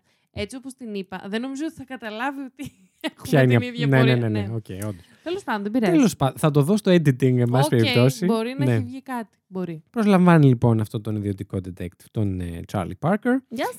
Ε, να παρακολουθεί τον νεαρό, ουσιαστικά για να κάνει ένα check στο background και στην υπόθεση τέλος πάντων. Ε, Έτσι ξεκίνησε το πράγμα. Α πούμε, συγγνώμη. Ναι. Είναι ένας ε, detective της αστυνομίας. Στο μικρόφωνο. Συγγνώμη. Και έχει ένταλμα γι' Όχι αυτό. ο detective, εσύ. ναι. detective φύγει από το μικρόφωνο. λοιπόν, και έχει ένταλμα να το κάνει αυτό. Ναι, Εσύ τον παίρνει πρέφα, είσαι εσύ ο ε, Charles. ναι, Όχι, ο Charlie. Ο Charles. Και τον παίρνεις πρέφα και πας. Ρε Μπρόκο, Μμ, τι κάνεις εδώ, να σου ψήσω κανένα καφέ αν είναι. μμ. Και, και που το λες εσύ. Για, την νομ- για την νομιμότητα του πράγματος τώρα λες ναι, εσύ. και που το λες εσύ, ο άλλος στα αρχίδια του είναι από την αστυνομία, έχει λόγο που βρίσκεται εκεί, δεν θα κάνεις κάτι. Διαισθάνεσαι όμως ότι ο άλλος κάποιος τον έχει βάλει. Θα πας και θα του πεις τα ίδια λόγια ακριβώς. Ρε Μπρόκο, Ναι, θα Τι ζητήσεις τα κάνεις; ρέστα. εκεί τι γίνεται ακριβώς; Μπορείς να τον διώξεις. Τι ρέστα μπορείς να ζητήσεις Ακριβώς. σε αυτή την Μέχρι περίπτωση; που φτάνουν τα, φτάνουν τα ρέστα σου. τα βλέπω. τα βλέπεις. ναι. τα ρέστα Ε, μου. τε- ναι. Για πες. Εμ, Αυτή είναι η απορία μου που ήταν και πριν, απλά τώρα την εξέφρασα και με ένα παράδειγμα. δεν ξέρω νομικά μέχρι που μπορείς να κινηθείς. Στην περίπτωση όμως που αυτός ο ιδιωτικός detective έχει άδεια κανονικά και λειτουργεί μια τέτοια επιχείρηση. OK. OK. Δηλαδή για να έχει άδεια, η δουλειά του νομίμως ας πούμε είναι να, Έχει ερευνά, άδεια. να ερευνεί Ναι, ναι, ναι, ναι, πράγματα, καταστάσεις. Δεν ξέρω αν νομικά μπορείς να του κάνεις κάτι. Ναι. Σίγουρα φαντάζομαι περισσότερα από το να πας νομικά την αστυνομία. Που είναι πολύ Σε- πιο δύσκολο έως αυτό- αδύνατο. Σίγουρο, αυτό σίγουρο. Αλλά θέλω να πω, η αστυνομία, επειδή έχει καλός κακός, έχει μία. Ρε παιδάκι μου, δεν σου καπ... είσαι εσύ αστυνομικός και δεν σου έρχεται. «Ε, λοιπόν, θα αρχίσω να, παρακολουθώ, να παρακολουθώ τη λέει την τριγυρού, γιατί θέλω να πω, ενώ και εμφανώς, κάνεις μία διαδικασία, σε προστατεύει τέλος πάντων το νομικό πλαίσιο. όλο Ναι, αυτό. ναι, ναι. Εγώ- Αρόλα. Μπορεί εγώ να λέω «Μμ, ε, ο Βασιλάκης νιώθω ότι με απατά και κάνει podcast και με τη μυρτό ε, του true crime. Θα βάλω ιδιωτικό detective. Τέλειο. Μυρτό. Για πες. Μας Ε, πιάσαμε. λοιπόν, θα βάλω ε, detective να παρακολουθεί το Βασίλη και τη Μυρτώ. Ναι. Θα βάλω ιδιωτικό detective, εντάξει, αυτό είναι παρανού, να μπει στο σπίτι της Μυρτούς να ψάξει τα επεισόδια που έχει κάνει με το Βασίλη. Αυτό είναι παράνομο ούτως ή άλλως και για την Για την αστυνομία αστυνομία, όμω, γι' χωρίς αυτό το- ένταλμα. Ναι, ναι, γι' αυτό το ακύρωσα. Μμ. Ε, αλλά θέλω να πω. Εντάξει, μπορεί εγώ να αν- μην έχω τις... ε, Αν μπορεί η να έχω- Μυρτώ, να είμαι συγγνώμη, λίγο- συγγνώμη Μυρτώ που σε Συγγνώμη. έχουμε Μπορεί βουτήξει εγώ στο να είμαι βούρκο. σάικο. Να, μην λέω, να μην μπορώ να δεχτώ ότι το ταίρι μου το podcastικό Ναι. έχει και άλλα ταίρια. ναι, οκ. Κατάλαβες Ε, τι ναι. να πω. Όμως Ενώ η εκεί- αστυνομία δεν είναι σάικο. Έχει κάποια. Δεν θεωρώ όμως Αυτό. ότι η Μυρτώ μπορεί. Συγγνώμη, Μυρτώ που σε σέρνουμε στη λάσπη, Και ξαναλέω. Συνεχίζουμε. Ότι μπορεί να γυρίσει και να κάνει κάτι σε αυτόν τον. ε, Και ε, εκεί έξω λέω. στο δρόμο, γιατί με παρακολουθείς. Εντάξει, είμαι ιδιωτικός detective, πάρε και τα χαρτιά μου. Ενώ δεν είμαι κανένας Ε, μα δολοφόνος, ρε κανένα φίλε, Είναι creepουλα. για τον Μπούτσο αυτό, συγγνώμη. Ε. δεν συμφωνώ. Α, Δηλαδή, καταλήξαμε εγώ, κάπου. Ότι είμαι για τον Μπούτσο. Αν το έκανα αυτό. Μυρτώ, είσαι καλυμμένη από μένα. ε, γι' αυτό κατάλαβες. Οκ, δεν, οκ. δεν το δέχεται πολύ ο εγκέφαλος. Εντάξει, συμβαίνει όμως. Συμβαίνει. Και εδώ στην Ελλάδα συμβαίνει. Ναι, Υπάρχει. ισχύει αυτό. Ναι. Πού είχα μείνει Μμ. τώρα εγώ μετά από τέσσερις ώρες; Για τον ιδιωτικό. Βάζουν detective τον της Τσάρλι εκπομπής. Πάρκερ να παρακολουθεί Yes. τον ε, Νίκολας και στέλνει και μια βοηθό παραγωγής με συνεργείο, έτσι, με την κάμερα ανά ώμου, αναχείρας, ε, να ζητήσει συνέντευξη. Τώρα, όταν πάνε έτσι στην πόρτα τους και κάνουν αυτό το πράγμα, η Κάρη, η αδερφή του Νίκολας, δεν συμφωνεί για να προστατέψει την ψυχική υγεία. Και εκτός Του από Νίκολας. την ψυχική αγία. Αγία, ναι. και υγεία. δηλαδή, πόσο για τον Μπούτσο πρέπει να είσαι. Που ένα παιδί 13χρονο έχει πέρασει όλο αυτό το πράγμα. Ναι. Το ότι έχει βρεθεί πίσω στην Δεν οικογένειά πλέον του. 13, αλλά. Ε, ναι, ναι, ναι, ναι. Ενώ έχει ξεκινήσει και φτάσει στα 17. Μμ. Δεν σημαίνει ότι έχει μπει σε αυτό το κύκλωμα. Ε, που τα πράγματα αυτά είναι πάρα πολύ επικίνδυνα. Το λιγότερο, δεν μπορώ καν να τα περιγράψω. Αλλά Ναι. θέλω να πω. Είναι δεν τόσο σημαίνει... υπόγεια και τόσο. Αυτό δεν, δεν ξέρεις από πού υπάρχουν. μπορεί. Ναι. Αυτό ακριβώς. Ε, δεν ξέρεις ποιο να κυνηγήσεις, τι να κάνεις, τίποτα. Και πόσο για τον Μπούτσο πρέπει να είσαι που αυτό θες να το καπηλευτείς και να, να θε. Πόσο γιατί... εγώ του που. Γι' αυτό. Μπαμπά της λέει τριγκερό. Συγγνώμη. ναι, δηλαδή πόσο. Για... τζι- Ο μπαμπάκα μου το μεταξύ το λέει. Παλιότερα το λέγε GTP. και ένιωθε πολύ. Ξέρεις, που In. το λέγε GTP. και λέω. Για τον Μπούτσο θες να πεις. Αυτό το GTP είναι το για τον Τελείω την Μπούτσο. πρότασή σου, πάμε. Ναι. Ε, Σε μάζεψα. Το παίρνω πίσω. Λοιπόν, Ναι. εμ, πού θες αυτό το πράγμα να το καπηλευτείς και να, να ξαναθέσεις, ρε φίλε, σε κίνδυνο αυτό το παιδί. Γιατί δεν σημαίνει.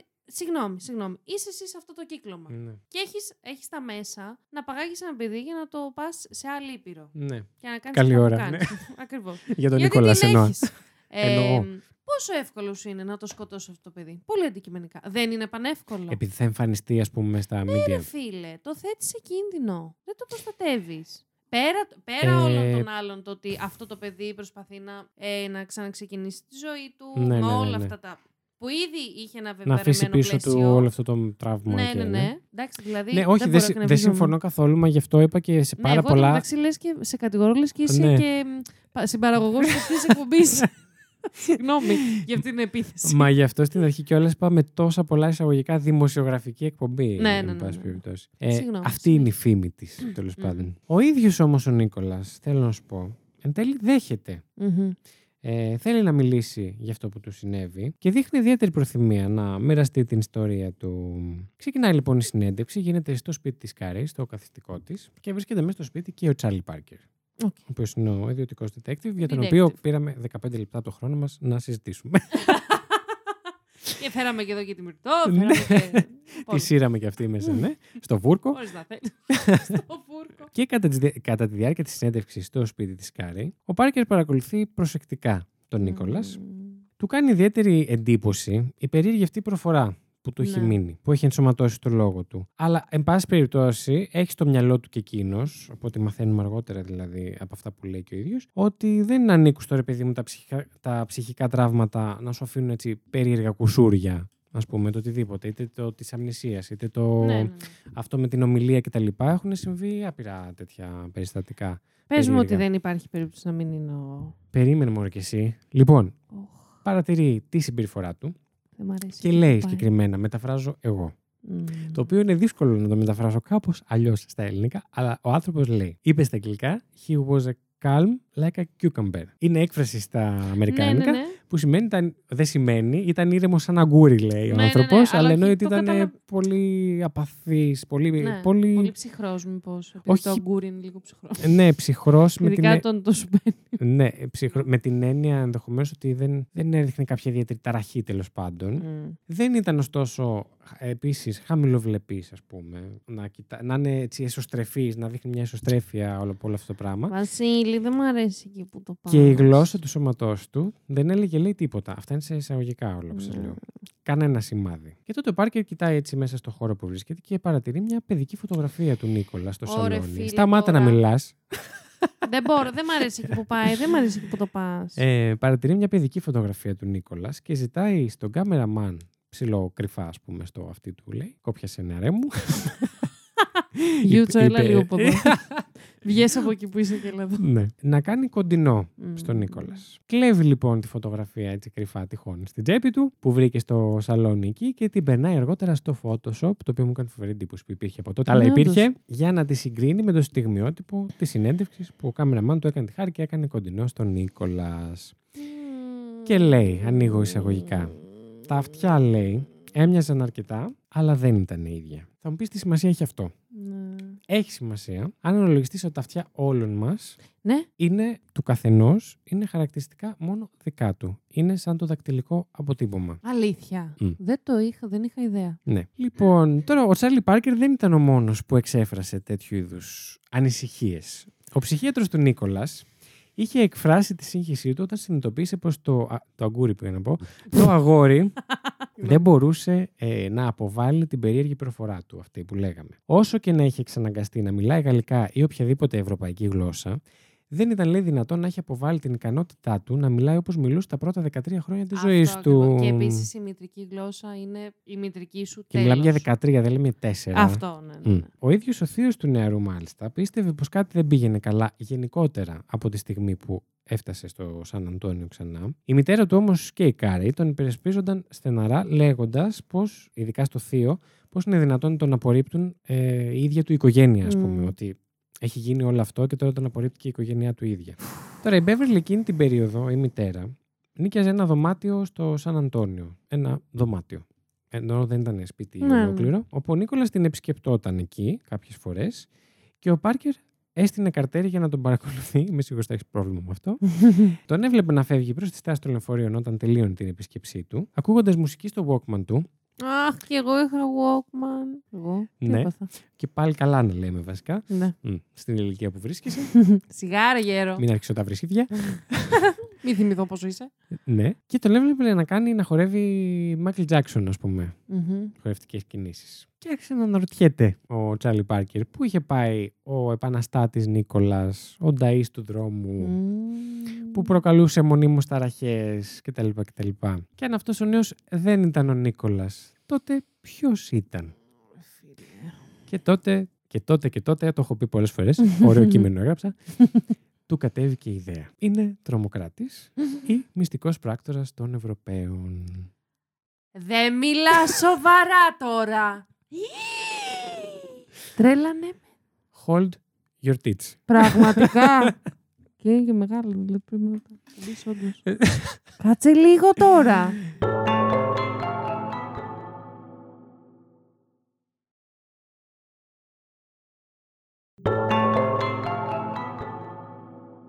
Λοιπόν, τώρα, ας μην ξεχνάμε, βασικά το, δεν το ξεχνάμε γιατί δεν σας το είπα πριν, αλλά ας μην ξεχνάμε πως στην υπόθεση είχε εμπλακεί και το FBI.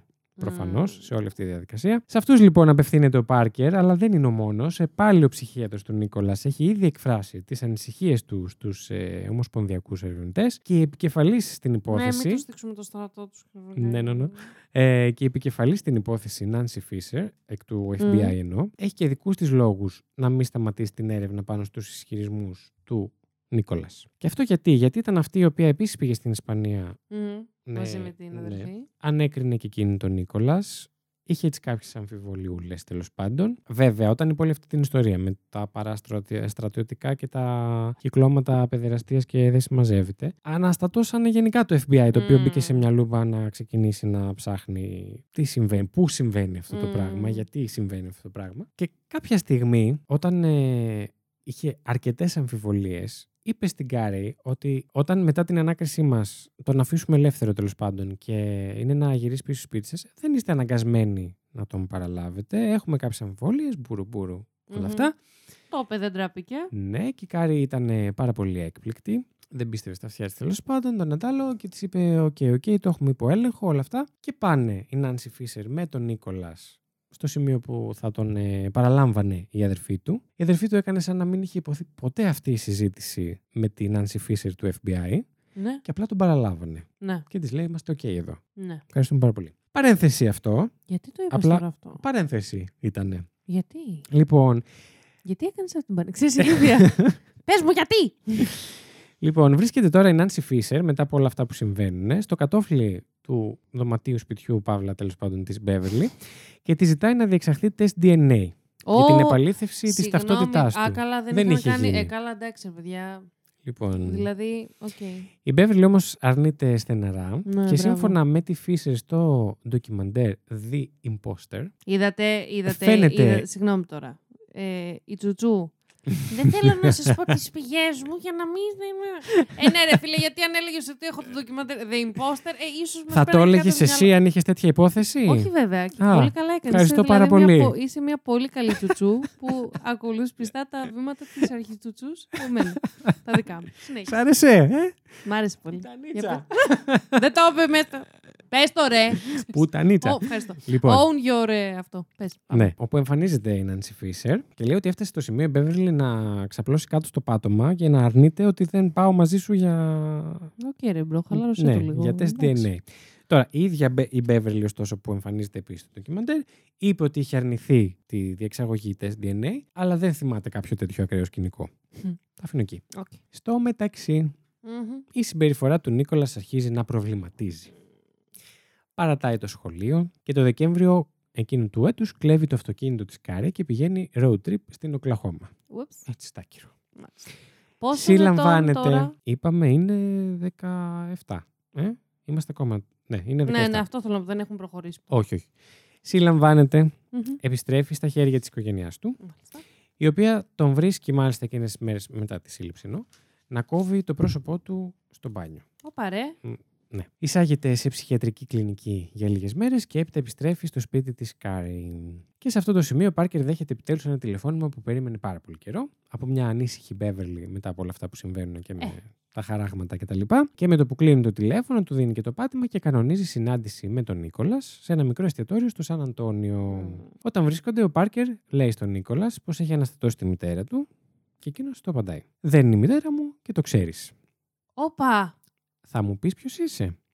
Είμαι ο Φρέντερικ Μπουρντάν και καταζητούμε από την Ιντερπολ. Τα, τα, τα. Ωραία, Δεύτερο. μαλάκα. Τι γίνεται τώρα; Ωραία, φίλε. Πώς σου φάνηκε αυτό το επεισόδιο, Έτσι το είναι. part ο; Πα, πα, πα. Δεν με λυπάται. Τη χτυπημένη. Λοιπόν, και πάμε τώρα να πούμε μερικά λόγια για τον ε, Φρέντερικ Φρέντερικ. Μπορντάν. Μπορντάν. λοιπόν, πώς φτάσαμε εδώ; Μμ. Ο Φρέντερικ Μπορντάν, που τώρα συνειδητοποιώ στις σημειώσεις μου ότι αν τον γράψεις με τα αρχικά του είναι σαν να γράφεις Facebook. Παραλίγο να μπερδευτώ. Είχε ονομαστεί από τις γαλλικές αρχές ως ο Χαμαιλέων. Όπα. Μμ. Δεν ήταν τρομοκράτης, δεν ήταν κατάσκοπος, ήταν ένας 24χρονος Μμ. μοναχικός άντρας που ολόκληρη ζωή του ήταν ένα καμουφλάζ, μια Οκ. ψευδαίσθηση. Ο κατά το ήμισυ Αλγερινός απατεώνας είχε περάσει τη ζωή του πηδώντας από ταυτότητα σε ταυτότητα. Μμμ. Είχε υποδυθεί εκατοντάδες παιδιά σε ολόκληρη την Ευρώπη Μμ. και ξεκινάω τη λίστα μου. Βέλγιο, Ισπανία, Βοσνία, Γερμανία, Ιρλανδία, Αγγλία, Ιταλία, Λουξεμβούργο, γυρίζω σελίδα, Ελβετία, Πορτογαλία, Αυστρία, Δανία, Γαλλία προφανώς και Σουηδία. Δυόμιση σειρές, για να ξέρετε. Οκ. Μμ. Τα παιδιά που είχε υποδυθεί είχαν φτάσει τριψήφιο αριθμό, τον οποίο δεν Μμμ. μπορούμε να γνωρίζουμε με ακρίβεια. Και ένας εισαγγελέας συγκεκριμένα στην Ισπανία είπε κάποτε για τον ε, Φρεντερίκ. Στα 22 μου χρόνια στο επάγγελμα δεν έχω ξαναδεί υπόθεση σαν αυτή. Συνήθως οι άνθρωποι που εξαπατούν το κάνουν για τα λεφτά. Το δικό του κέρδος φαίνεται να είναι καθαρά συναισθηματικό. Ωραία, φίλε. Σε πολύ μικρή ηλικία ο πατέρας του τον είχε εγκαταλείψει, κάτι που τον οδήγησε στο να γλιστράει από τη μία ψεύτικη ζωή στην άλλη, για λόγους προσοχής και για να καλύψει το κενό της φροντίδας που δεν έλαβε ποτέ. Και εδώ τώρα πάλι, ενώ σκέφτεσαι κάποια πράγματα στην αρχή, μετά Αναιρούνται. αναιρούνται. Εντάξει, δεν αναιρούνται ακριβώς όταν μιλάμε για 24 Κάτσε, χρονών. είναι άλλο έχω θέμα ε, να υποδίωμαι. Μμ. Και είμαι, ναι, Ναι, θέλω το κάνω να γιατί φτάσω έτσι, σε- για την πλάκα μου. Ναι, Θέλω οκ. να φτάσω στο σημείο να είμαι καταστούμενος. Ναι. Για πες λίγο.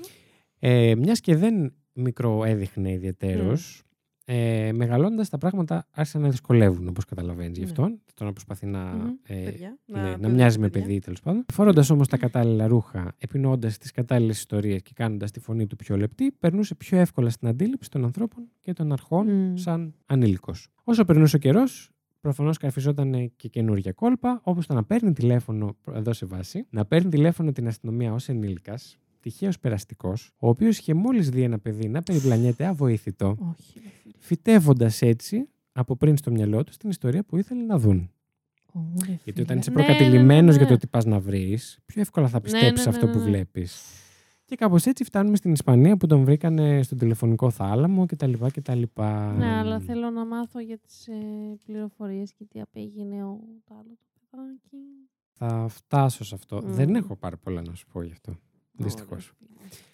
Στην πόλη Λινάρες, η δικαστής που ανέλαβε την υπόθεσή του αρχικώς δεν ξεγελάστηκε από την ιστορία φαντασίας που τους τάισε. Του έδωσε 24 ώρες συγκεκριμένα για να αποκαλύψει την ταυτότητά του, αλλιώς θα τον πήγαινε στην αστυνομία για λήψη δακτυλικών αποτυπωμάτων. Οκ. Κάτι που ο ίδιος δεν ήθελε καθόλου. Όπως Μμ. καταλαβαίνεις, καθώς τα δακτυλικά του αποτυπώματα βρίσκονταν ήδη στο αρχείο της Ιντερπολ. Κάνει απόπειρα απόδρασης από το καταφύγιο νέων που τον έχουν Μμμ. εκεί, όμως τον πιάνουν στα πράσα. Μμ. Τον κρατάνε και τον έχουν και λίγο πιο στενά σε Ναι. παρακολούθηση. Καταφέρνει και πείθει, μη με ρωτήσεις πώς, τους υπεύθυνους του καταφυγίου να μείνει στο γραφείο το βράδυ μέσα και σκέφτεται πως αν υποδηθεί κάποιον αγνοούμενο εξ Αμερικής, ενδεχομένως οι αρχές να είναι πιο επίοικοι για να αποφύγουν μεγάλη τριβή με την Αμερικανική πρεσβεία. Μαλάκα. Πόσο έξυπνο. Δα- Δηλαδή, πραγματικά. Ναι. Καλεί το Εθνικό Κέντρο Αγνοωμένων και Κακοποιημένων Παιδών στη Βιρτζίνια και με ισπανική προφορά υποδίεται το διευθυντή του καταφυγίου και εξηγεί πως έχουν υπό την προστασία τους ένα παιδί που δεν αποκαλύπτει το όνομά του,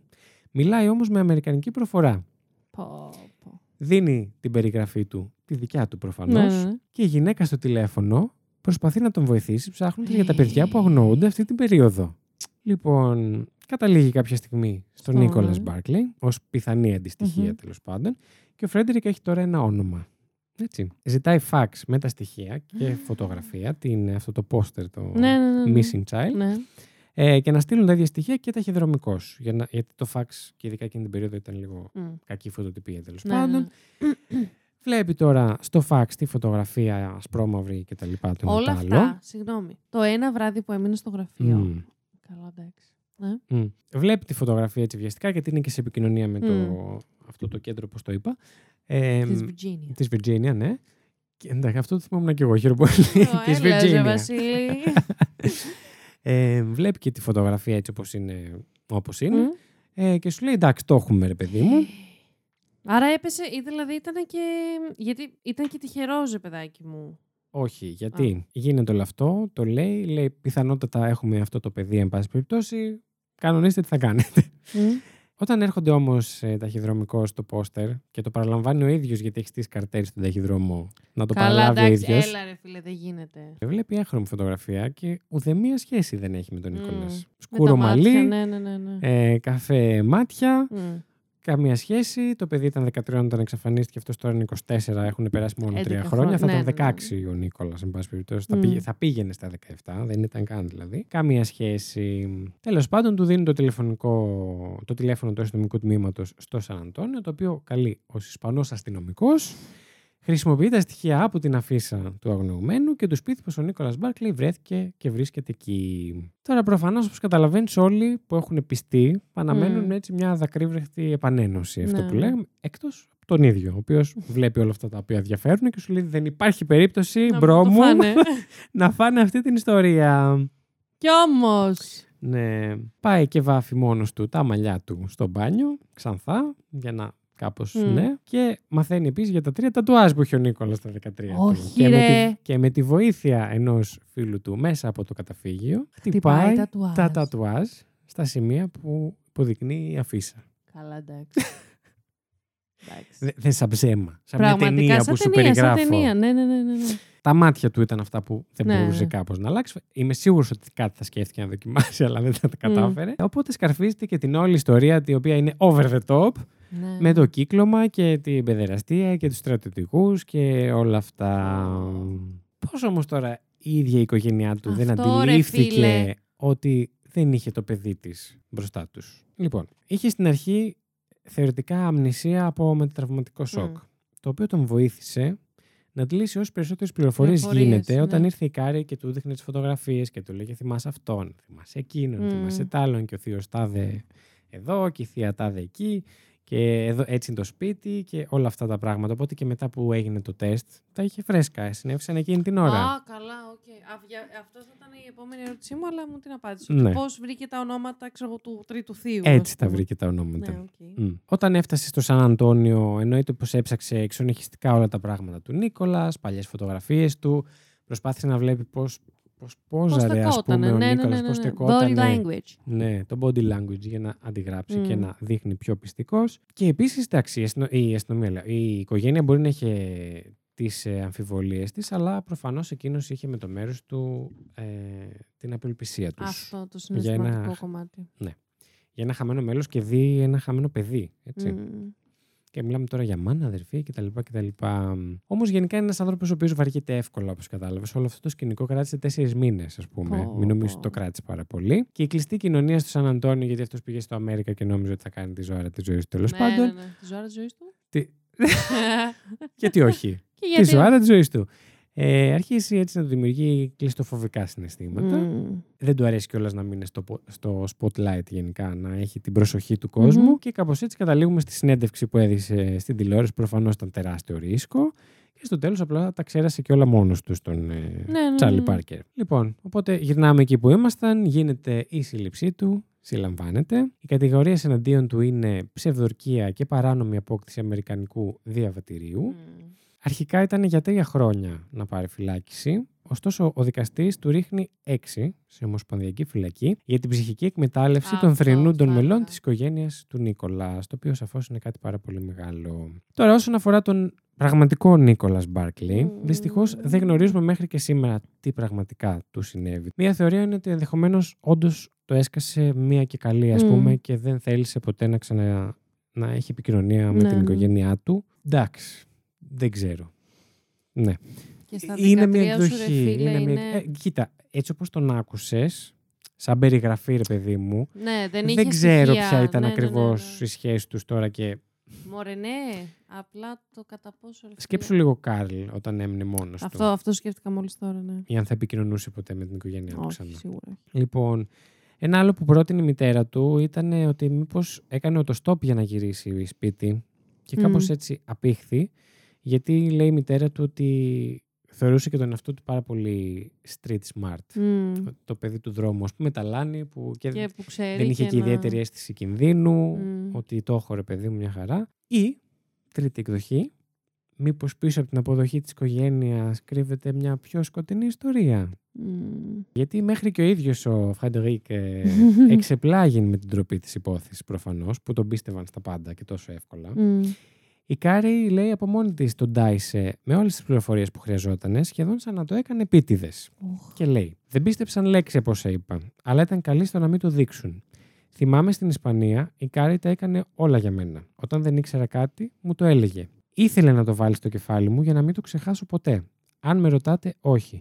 Δεν πίστεψε ούτε λεπτό πως ήμουν αδερφός της, αποφάσισε πως θα ήμουν αδερφός της. Αχ, δεν μπορώ.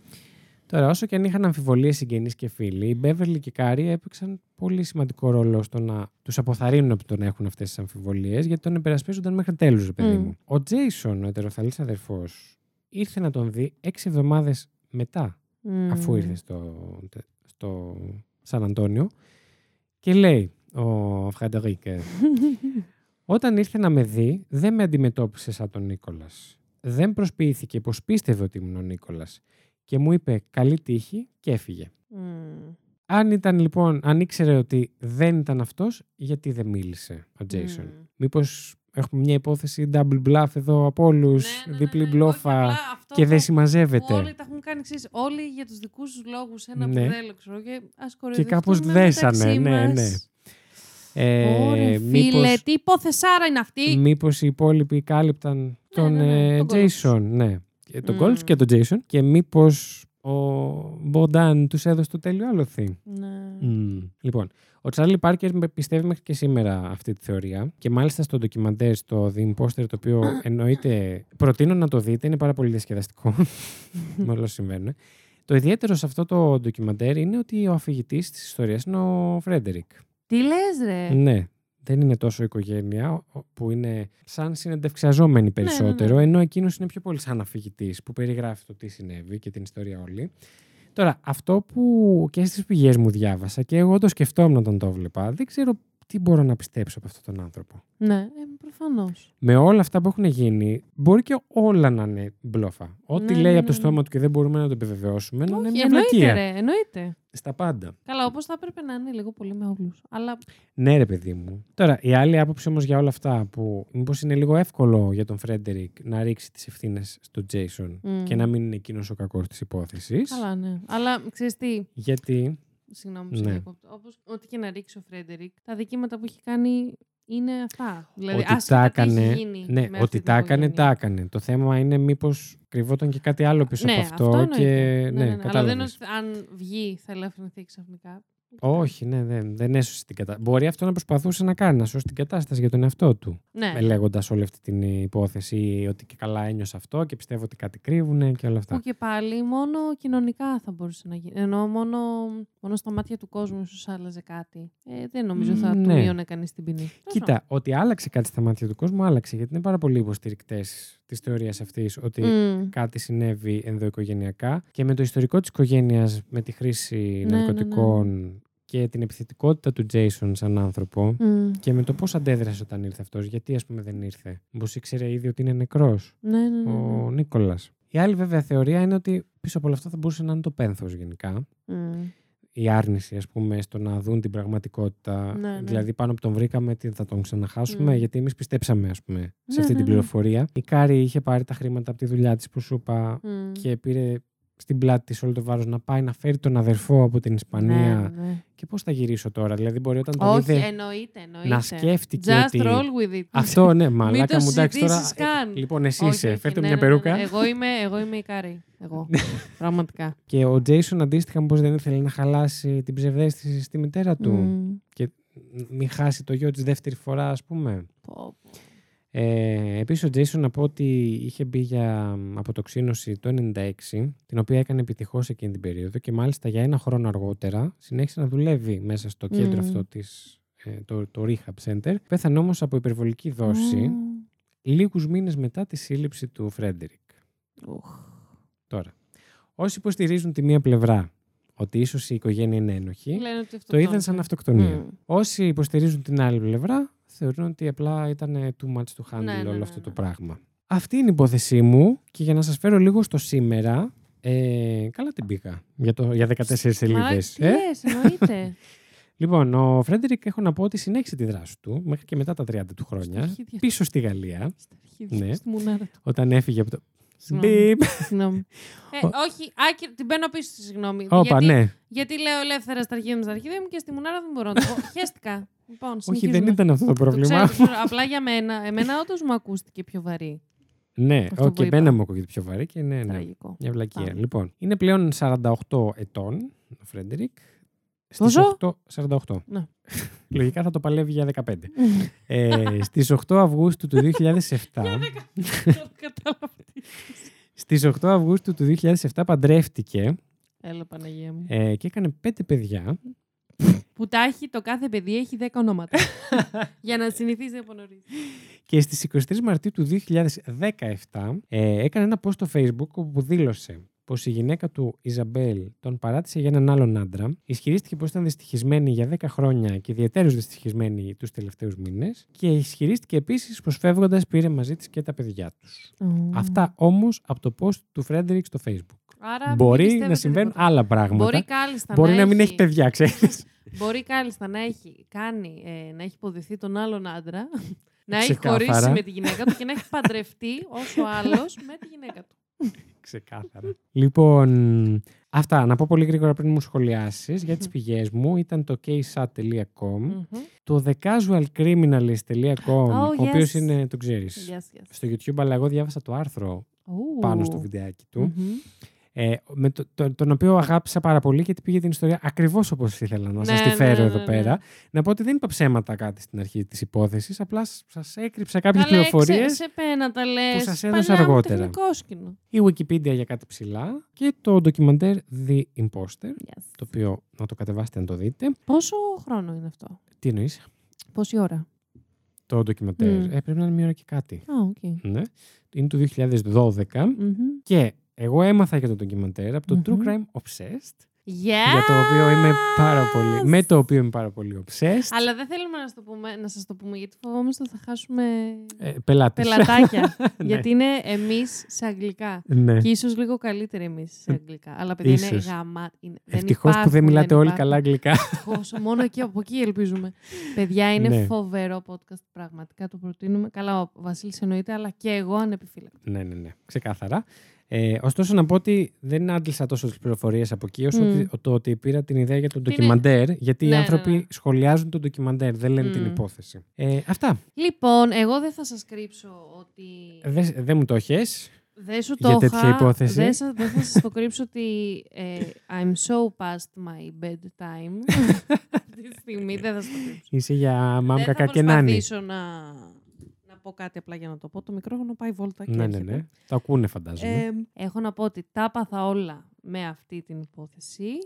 με αυτά τα απανοτά. Πα, πα, πα, πα, πα, δεν το περίμενα. τα χαστούκάκια, τα. μ, Έλα, δεν μου έρχονται. Τα plot twists. Ε, yes. που ξέρετε πόσο μου αρέσουν τα plot twist. Και έχω να Μα για πω... σένα την έφερε αυτή την Α. υπόθεση.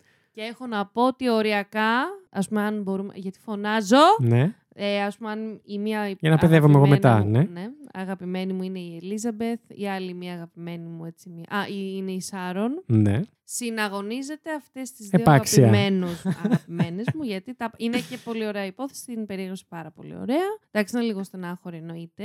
Είναι στενάχωρη για τον Νίκολας, ο οποίος ε, στην αφήγηση αυτής της ιστορίας γενικά που δεν γίνεται να, να μην μπει για τον Φρέντερικ. Ναι, ναι, ναι. Ε, είναι λίγο, είναι σαν να χάνεις λίγο τον Νίκολας. Αυτό, αυτό και είναι πολύ ισχύει Ναι. αυτό. Γιατί το συναρπαστικό ουσιαστικά είναι ο Φρέντερικ. Αλλιώς, αν δεν υπήρχε ο Φρέντερικ, θα ήταν μια. Είναι καλά. Αντικειμενικά θα Υπάρχει ήταν μια μια άλλη απλή μία- εξαφάνιση; Όχι. υπάρχει. Ε, εγώ μιλάω καθαρά για το fun σε εισαγωγικά κομμάτι του true crime που λέγαμε. Δυστυχώς η, εμφα- η εξαφάνιση του Νίκολας δεν βγάζει καν ολόκληρη υπόθεση, ας πούμε. Μμμ. Γιατί είναι πάρα πολύ λίγα τα στοιχεία που Ναι, έχουμε. ναι, ναι, ναι, ναι. Δυστυχώς. Θα ήταν ένα short ε, επεισόδιο. Και να μην το ξεχνάμε ότι Αυτό το παιδί το έχει βασι- εξαφανιστεί. αυτό Ναι. και παραμένει εξαφανισμένο. Από τις θεωρίες, τι σου κάνει πιο πολύ κλικ; Αχ, δεν γαμώ το, δεν ξέρω. Δεν ξέρω πώς να το εξηγήσω. Ένα κομμάτι του αυτού μου για κάποιο λόγο Ναι. δεν μπορώ να το εξηγήσω. Είναι πολύ προβληματικό αυτό που θα πω. Θέλει σε εισαγωγικά να το έχει κάνει η οικογένεια. Που αυτό είναι Ναι. πολύ προβληματικό. Μμ. Εννοείται. Δεν ξέρω γιατί. Επειδή κάνει Αλλά μου spice up φαίνεται- τα πράγματα. Μάλλον γι' αυτό, μάλλον γι' αυτό. Ναι. Αλλά από την άλλη πιστεύω ότι απλά δυστυχώς είναι μία, μία από τις πολλές επιθέσεις, ε, υποθέσεις λέω, ε, υποθέσεις και όχι επιθέσεις. Καλά εντάξει παιδιά, το, το, έχω το μαϊμουδάκι στο, στο μυαλό μου που βαράει το, το πιατίνι, το τσιν τσιν τσιν. Αυτό είμαι εγώ τώρα. Λοιπόν, ε, α, χορεύω, το μυαλό μου χορεύει ήδη στον ήχο του ξυπνητηριού μου αύριο. Πάρα πολύ ωραία. Ταν, ταν, ταν, ταν. Ξέρετε όλοι για ποιο ήχο ξυπνητηριού μιλάω. Λοιπόν, είναι πάρα πολύ στενάχωρο γιατί όπως έχουμε πει πολλές φορές σε αυτό το podcast, ε, θεωρητικά θα θέλαμε όλες οι ζωές όλων των ανθρώπων να μετράνε το ίδιο, αλλά στην πραγματικότητα πρακτικά Πα- πα- κατά- παραπατά και κοινωνιολογικά, αν θέλετε. Αν θέλετε Συγγνώμη, τέτοια ώρα. συγγνώμη. Ναι. Ε, δεν μετράνε το ίδιο. ναι. Και θεωρώ ότι ο Νίκολας είναι μία από αυτές τις περιπτώσεις, γιατί δεν έρχεται από κάποιο εμ, πλαίσιο ας πούμε, κοινωνικό υψηλό. Ε, είναι μέσα στην παρακμή και μέσα στην, ε, πώς το λένε, μέσα στα χαμηλά. Δηλαδή είναι χρη- από οικογένεια από χρήστες. Εκείνος είναι στα δε- 12 του, έχει κάνει πράγματα που δεν έχω κάνει εγώ στα 23 μου. Ναι. Δηλαδή, από όπου και να το πιάσεις, είναι δυστυχώς ένα παιδί, ξέρω, κατώτερο. Σε, αυτά, Ναι, ναι, ναι. Προφανώς σε πολλά εισαγωγικά. Το λες από την καταλαβαίνω. άποψη ότι ενδεχομένως να μην έγινε και η ίδια προσπάθεια ανέβρεσή. Ρε Γιατί εγώ εσύ- το πιστεύω λίγο. Και από. Θες αρχικά. Γιατί θες να το πιάστηκε πιάσουμε. από την αρχή λάθος. Θες να το πιάσουμε από, την- από πρώτα απ' όλα την οικογένεια που δεν. Ε, πώς το λένε, πιθανότατα αν, είχε, αν προερχόταν από άλλη οικογένεια, δεν θα του έλεγε καν. Όχι, δεν θα δούλευε η μάνα του διπλοβάρδι, ε, βραδινή βάρδια. Θα Ναι, είχε ναι, μια ναι. κανονική, ε, πιο συνηθισμένη δουλειά. Άρα θα πήγε να τον πάρει. Πρώτο αυτό. Ναι. Ε, θες ότι δεν. και με βραδινή βάρδια ε, η μάνα του δεν θα περίμενε 3-24 ώρα.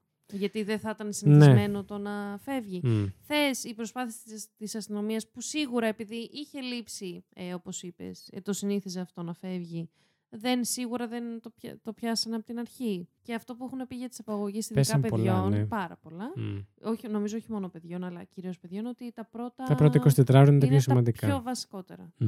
Τα πιο βασικότερα. Τα πιο βασικότερα είναι να έμφαση. ξέρετε. Συγγνώμη τώρα, σοβάρεψα, αλλά όταν Ναι. είμαι κουρασμένη, Ναι. Κάποιες φορές εκτός από ότι στον κόσμο μου σοβαρεύω ξαφνικά και έχω κάποιες στιγμές διάβγειας. Λοιπόν, Στιγμούλες μικρές. Αυτό το επεισόδιο είναι ήδη πολύ μεγάλο, Όντως. γιατί ήταν και μεγάλη υπόθεση και Και είχαμε έχω και και μεγάλη 20 λεπτή εισαγωγή. Εισαγωγή. Ναι, εσύ για κανένα λόγο. Ενώ, Ε, ενώ την είχα προειδοποιήσει ότι Όντως, έχω αλλά εγώ 14 εκεί. σελίδες υπόθεση. δεν είναι... εγώ δεν ρε παιδιά, δεν ήθελα να το χάσετε Ναι, αυτό ρε το, παιδί το, το, μου. το, Αν σοκο- έκανες εσύ το editing, σοκολατάκι. Αν έκανες Θα σου editing, λέγα. θα έχει μπει μέσα και θα ξεκίναγε από τη μέση της υπόθεσης. Λοιπόν, δεν πειράζει, αυτό δεν θα μπει. λοιπόν, ευχαριστούμε πάρα πολύ Πάρα πάρα για πάρα πάρα, άλλη μια πάρα φορά πολύ. που ήσασταν εδώ μαζί μας. Μμμ. Σας ευχαριστούμε. Έχετε αυξηθεί τελευταία και Βρες Θέλω να το πω. σατανάδες. μη, περίμενε, άσε λίγο το, Οκ, τα συγγνώμη. αστεία. Οχ, Εσύ που νυστάζεις. έλα, ρε, Όχι, Βασίλη, θέλω μην να το λες πω- αυτό. Σταμάτα μωρέ.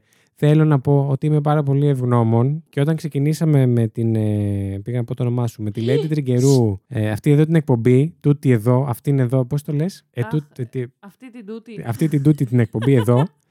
Ε, δεν περίμενα σε καμία περίπτωση να μας ακούει τόσος κόσμος. Παιδιά, πραγματικά. Ευχαριστούμε πάρα πολύ και χτύψα στο μικρόφωνο που μας υπομένετε. Που υπομένετε το ότι ακόμα δεν έχουμε μάθει από τα λάθη μας και κάνουμε τόσο μεγάλα επεισόδια. που χτυπάμε μικρόφωνα, που χτυπάμε τραπέζια. Μμμ. Πήραμε όμως καινούργιο τραπέζι για να μην τα ακούτε Άντε να ρε, τρίζει. Αυτά από μένα. Ευχαριστώ προσωπικά πάρα πολύ που είστε εδώ μαζί μας κάθε φορά. Εντάξει, τώρα εγώ δεν μπορώ. Γιατί Άστε, πρώτον- εσύ νιστάζεις, θα τα πω εγώ. Λοιπόν, σκάσε, θα πω κοντεύουμε και εγώ κάτι. σε Κοντεύω- κλείσιμο σε- Κοντεύεις. Κοτεύουμε σε κλείσιμο σεζόν. Δεν θέλω να σποιλάρω πράγματα και δεν έχουμε οργανωθεί και τόσο για να σας σποιλάρω πράγματα. Αλλά θέλω να πιστεύω ότι μια σεζόν η οποία κράτησε ε, από τον προηγούμενο χρόνο. ένα χρόνο δηλαδή και βάλε. Εμείς εδώ κάπου θα την κλείσουμε και ελπίζω να γυρίσουμε έτσι λίγο πιο ανανεωμένοι. Και έτσι με μερικά τυράκια παραπάνω για σας. Μη λες τυράκια και πεινάω. Γιατί έπρεπε κάπως να γαμηθεί. Κάποια πράγματα δεν Λοιπόν, διορθώνονται ποτέ. Εγώ ήθελα να πω ότι τώρα εντάξει, ε, πρώτον ε, δεν μου αρέσει καθόλου αυτό που κάνει ο Βασίλης γιατί με πιάσε απροετοιμαστή. Γιατί Με εγώ πιέζει τον δεν- ύπνο κυριολεκτικά. Κυριολεκτικά. Επίσης, εγώ εννοείται ότι δεν είχα συνειδητοποιήσει ότι ναι, εντάξει, τελειώνει το επεισόδιο, αλλά λέω, μήπως να προετοιμάσεις κάτι να πεις για κλείσιμο. Ή, όχι, ούτε. καν, αλλού εγώ. δεν πειράζει, μάθω το χοροφήσουμε μετά. Θα το στείλω ηχητικό στο Messenger. ξέρεις. Βασίλη, κόλλα το λίγο. Ε, δεν θα προσπαθήσω να πω κάτι δακρυβερχτούλη, γιατί θα μου βγει πολύ σαχλό. Δεν χρειάζεται. Καταρχάς δεν είναι το τελευταίο επεισόδιο. Μην σου τρομάζει. Ισχύει, αλλά θα ήθελα τώρα αφού το ξεκίνησα. Απλό εγώ θα, απλά, Απλό. απλά εγώ θα πω ένα συν ένα. Like στο Βασίλη. Σε αυτά που Βασιλάκης και θα πω ότι. μ, Α, ναι, θυμ- μπράβο, ρε, γιατί εγώ είχα σκεφτεί. Είχα προετοιμάσει κάτι. στο- Γιατί. Σας έλειψε; Ε, σήμερα δεν το ακούστε πολύ.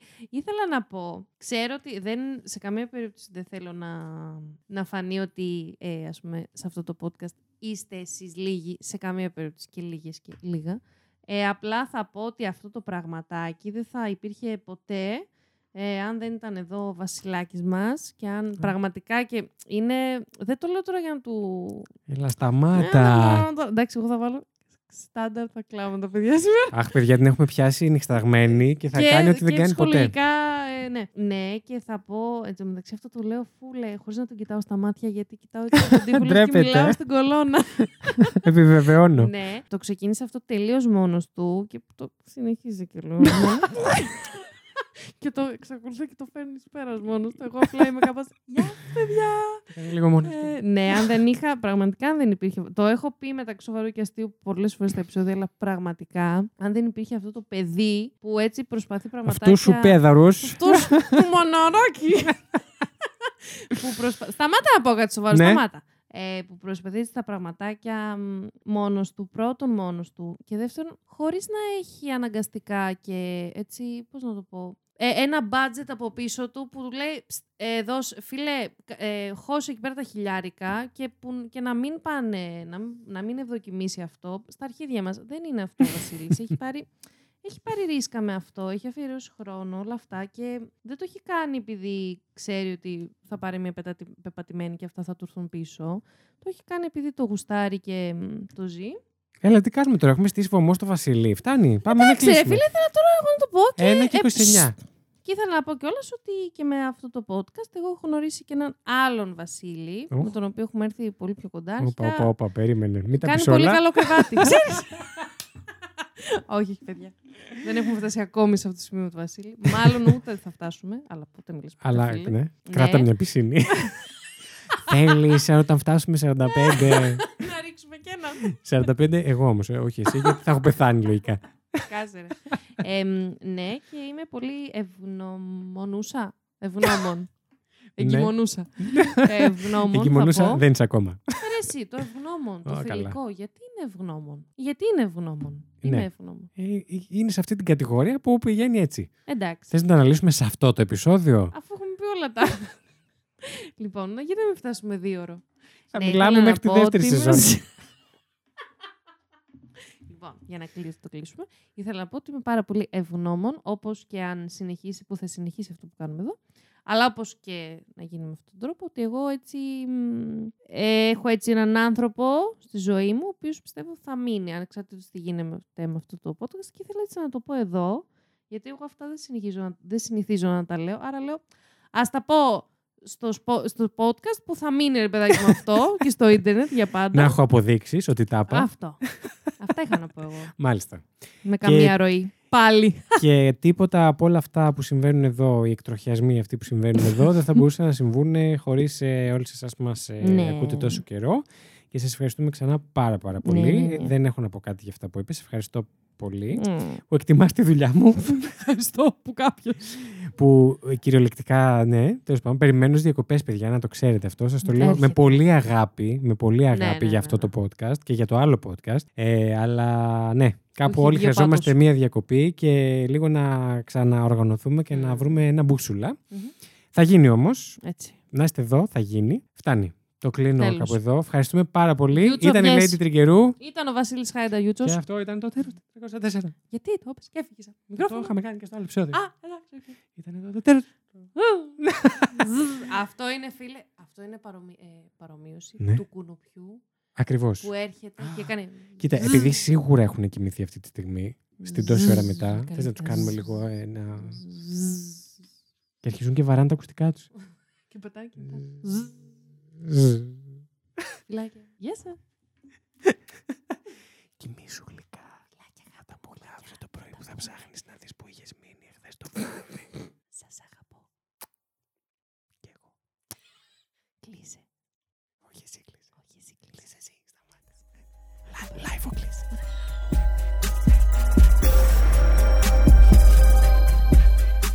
Την εκπομπή παρουσιάζουν ο Βασίλης Χάιντα και η Lady Τριγκερού. Το Terror 404 είναι μια παραγωγή του It's My Life Network. Μπορείτε να μας βρείτε στο Instagram και το Facebook πληκτρολογώντας IML Network, τα αρχικά του It's My Life. Αν μας ακολουθήσετε μπορείτε να μαθαίνετε άμεσα κάθε φορά που βγαίνει καινούργιο επεισόδιο, καθώς επίσης να βλέπετε τις σχετικές φωτογραφίες από τις υποθέσεις που συζητήσαμε. Στείλτε μας email στο imlnetwork.hotmail.com με τις προτάσεις σας για επόμενα επεισόδια ή για τυχόν παρατηρήσεις και διορθώσεις που θέλετε να κάνετε σε κάτι που αναφέραμε στην εκπομπή. Μπορείτε επίσης να μας βοηθήσετε βαθμολογώντας μας και αφήνοντας την κριτική σας στο Apple Podcasts και μπορείτε να κατεβάσετε τα επεισόδια μας από το Apple Podcasts, Spotify, Google Podcasts ή οποιαδήποτε άλλη δική σας αγαπημένη πλατφόρμα podcast.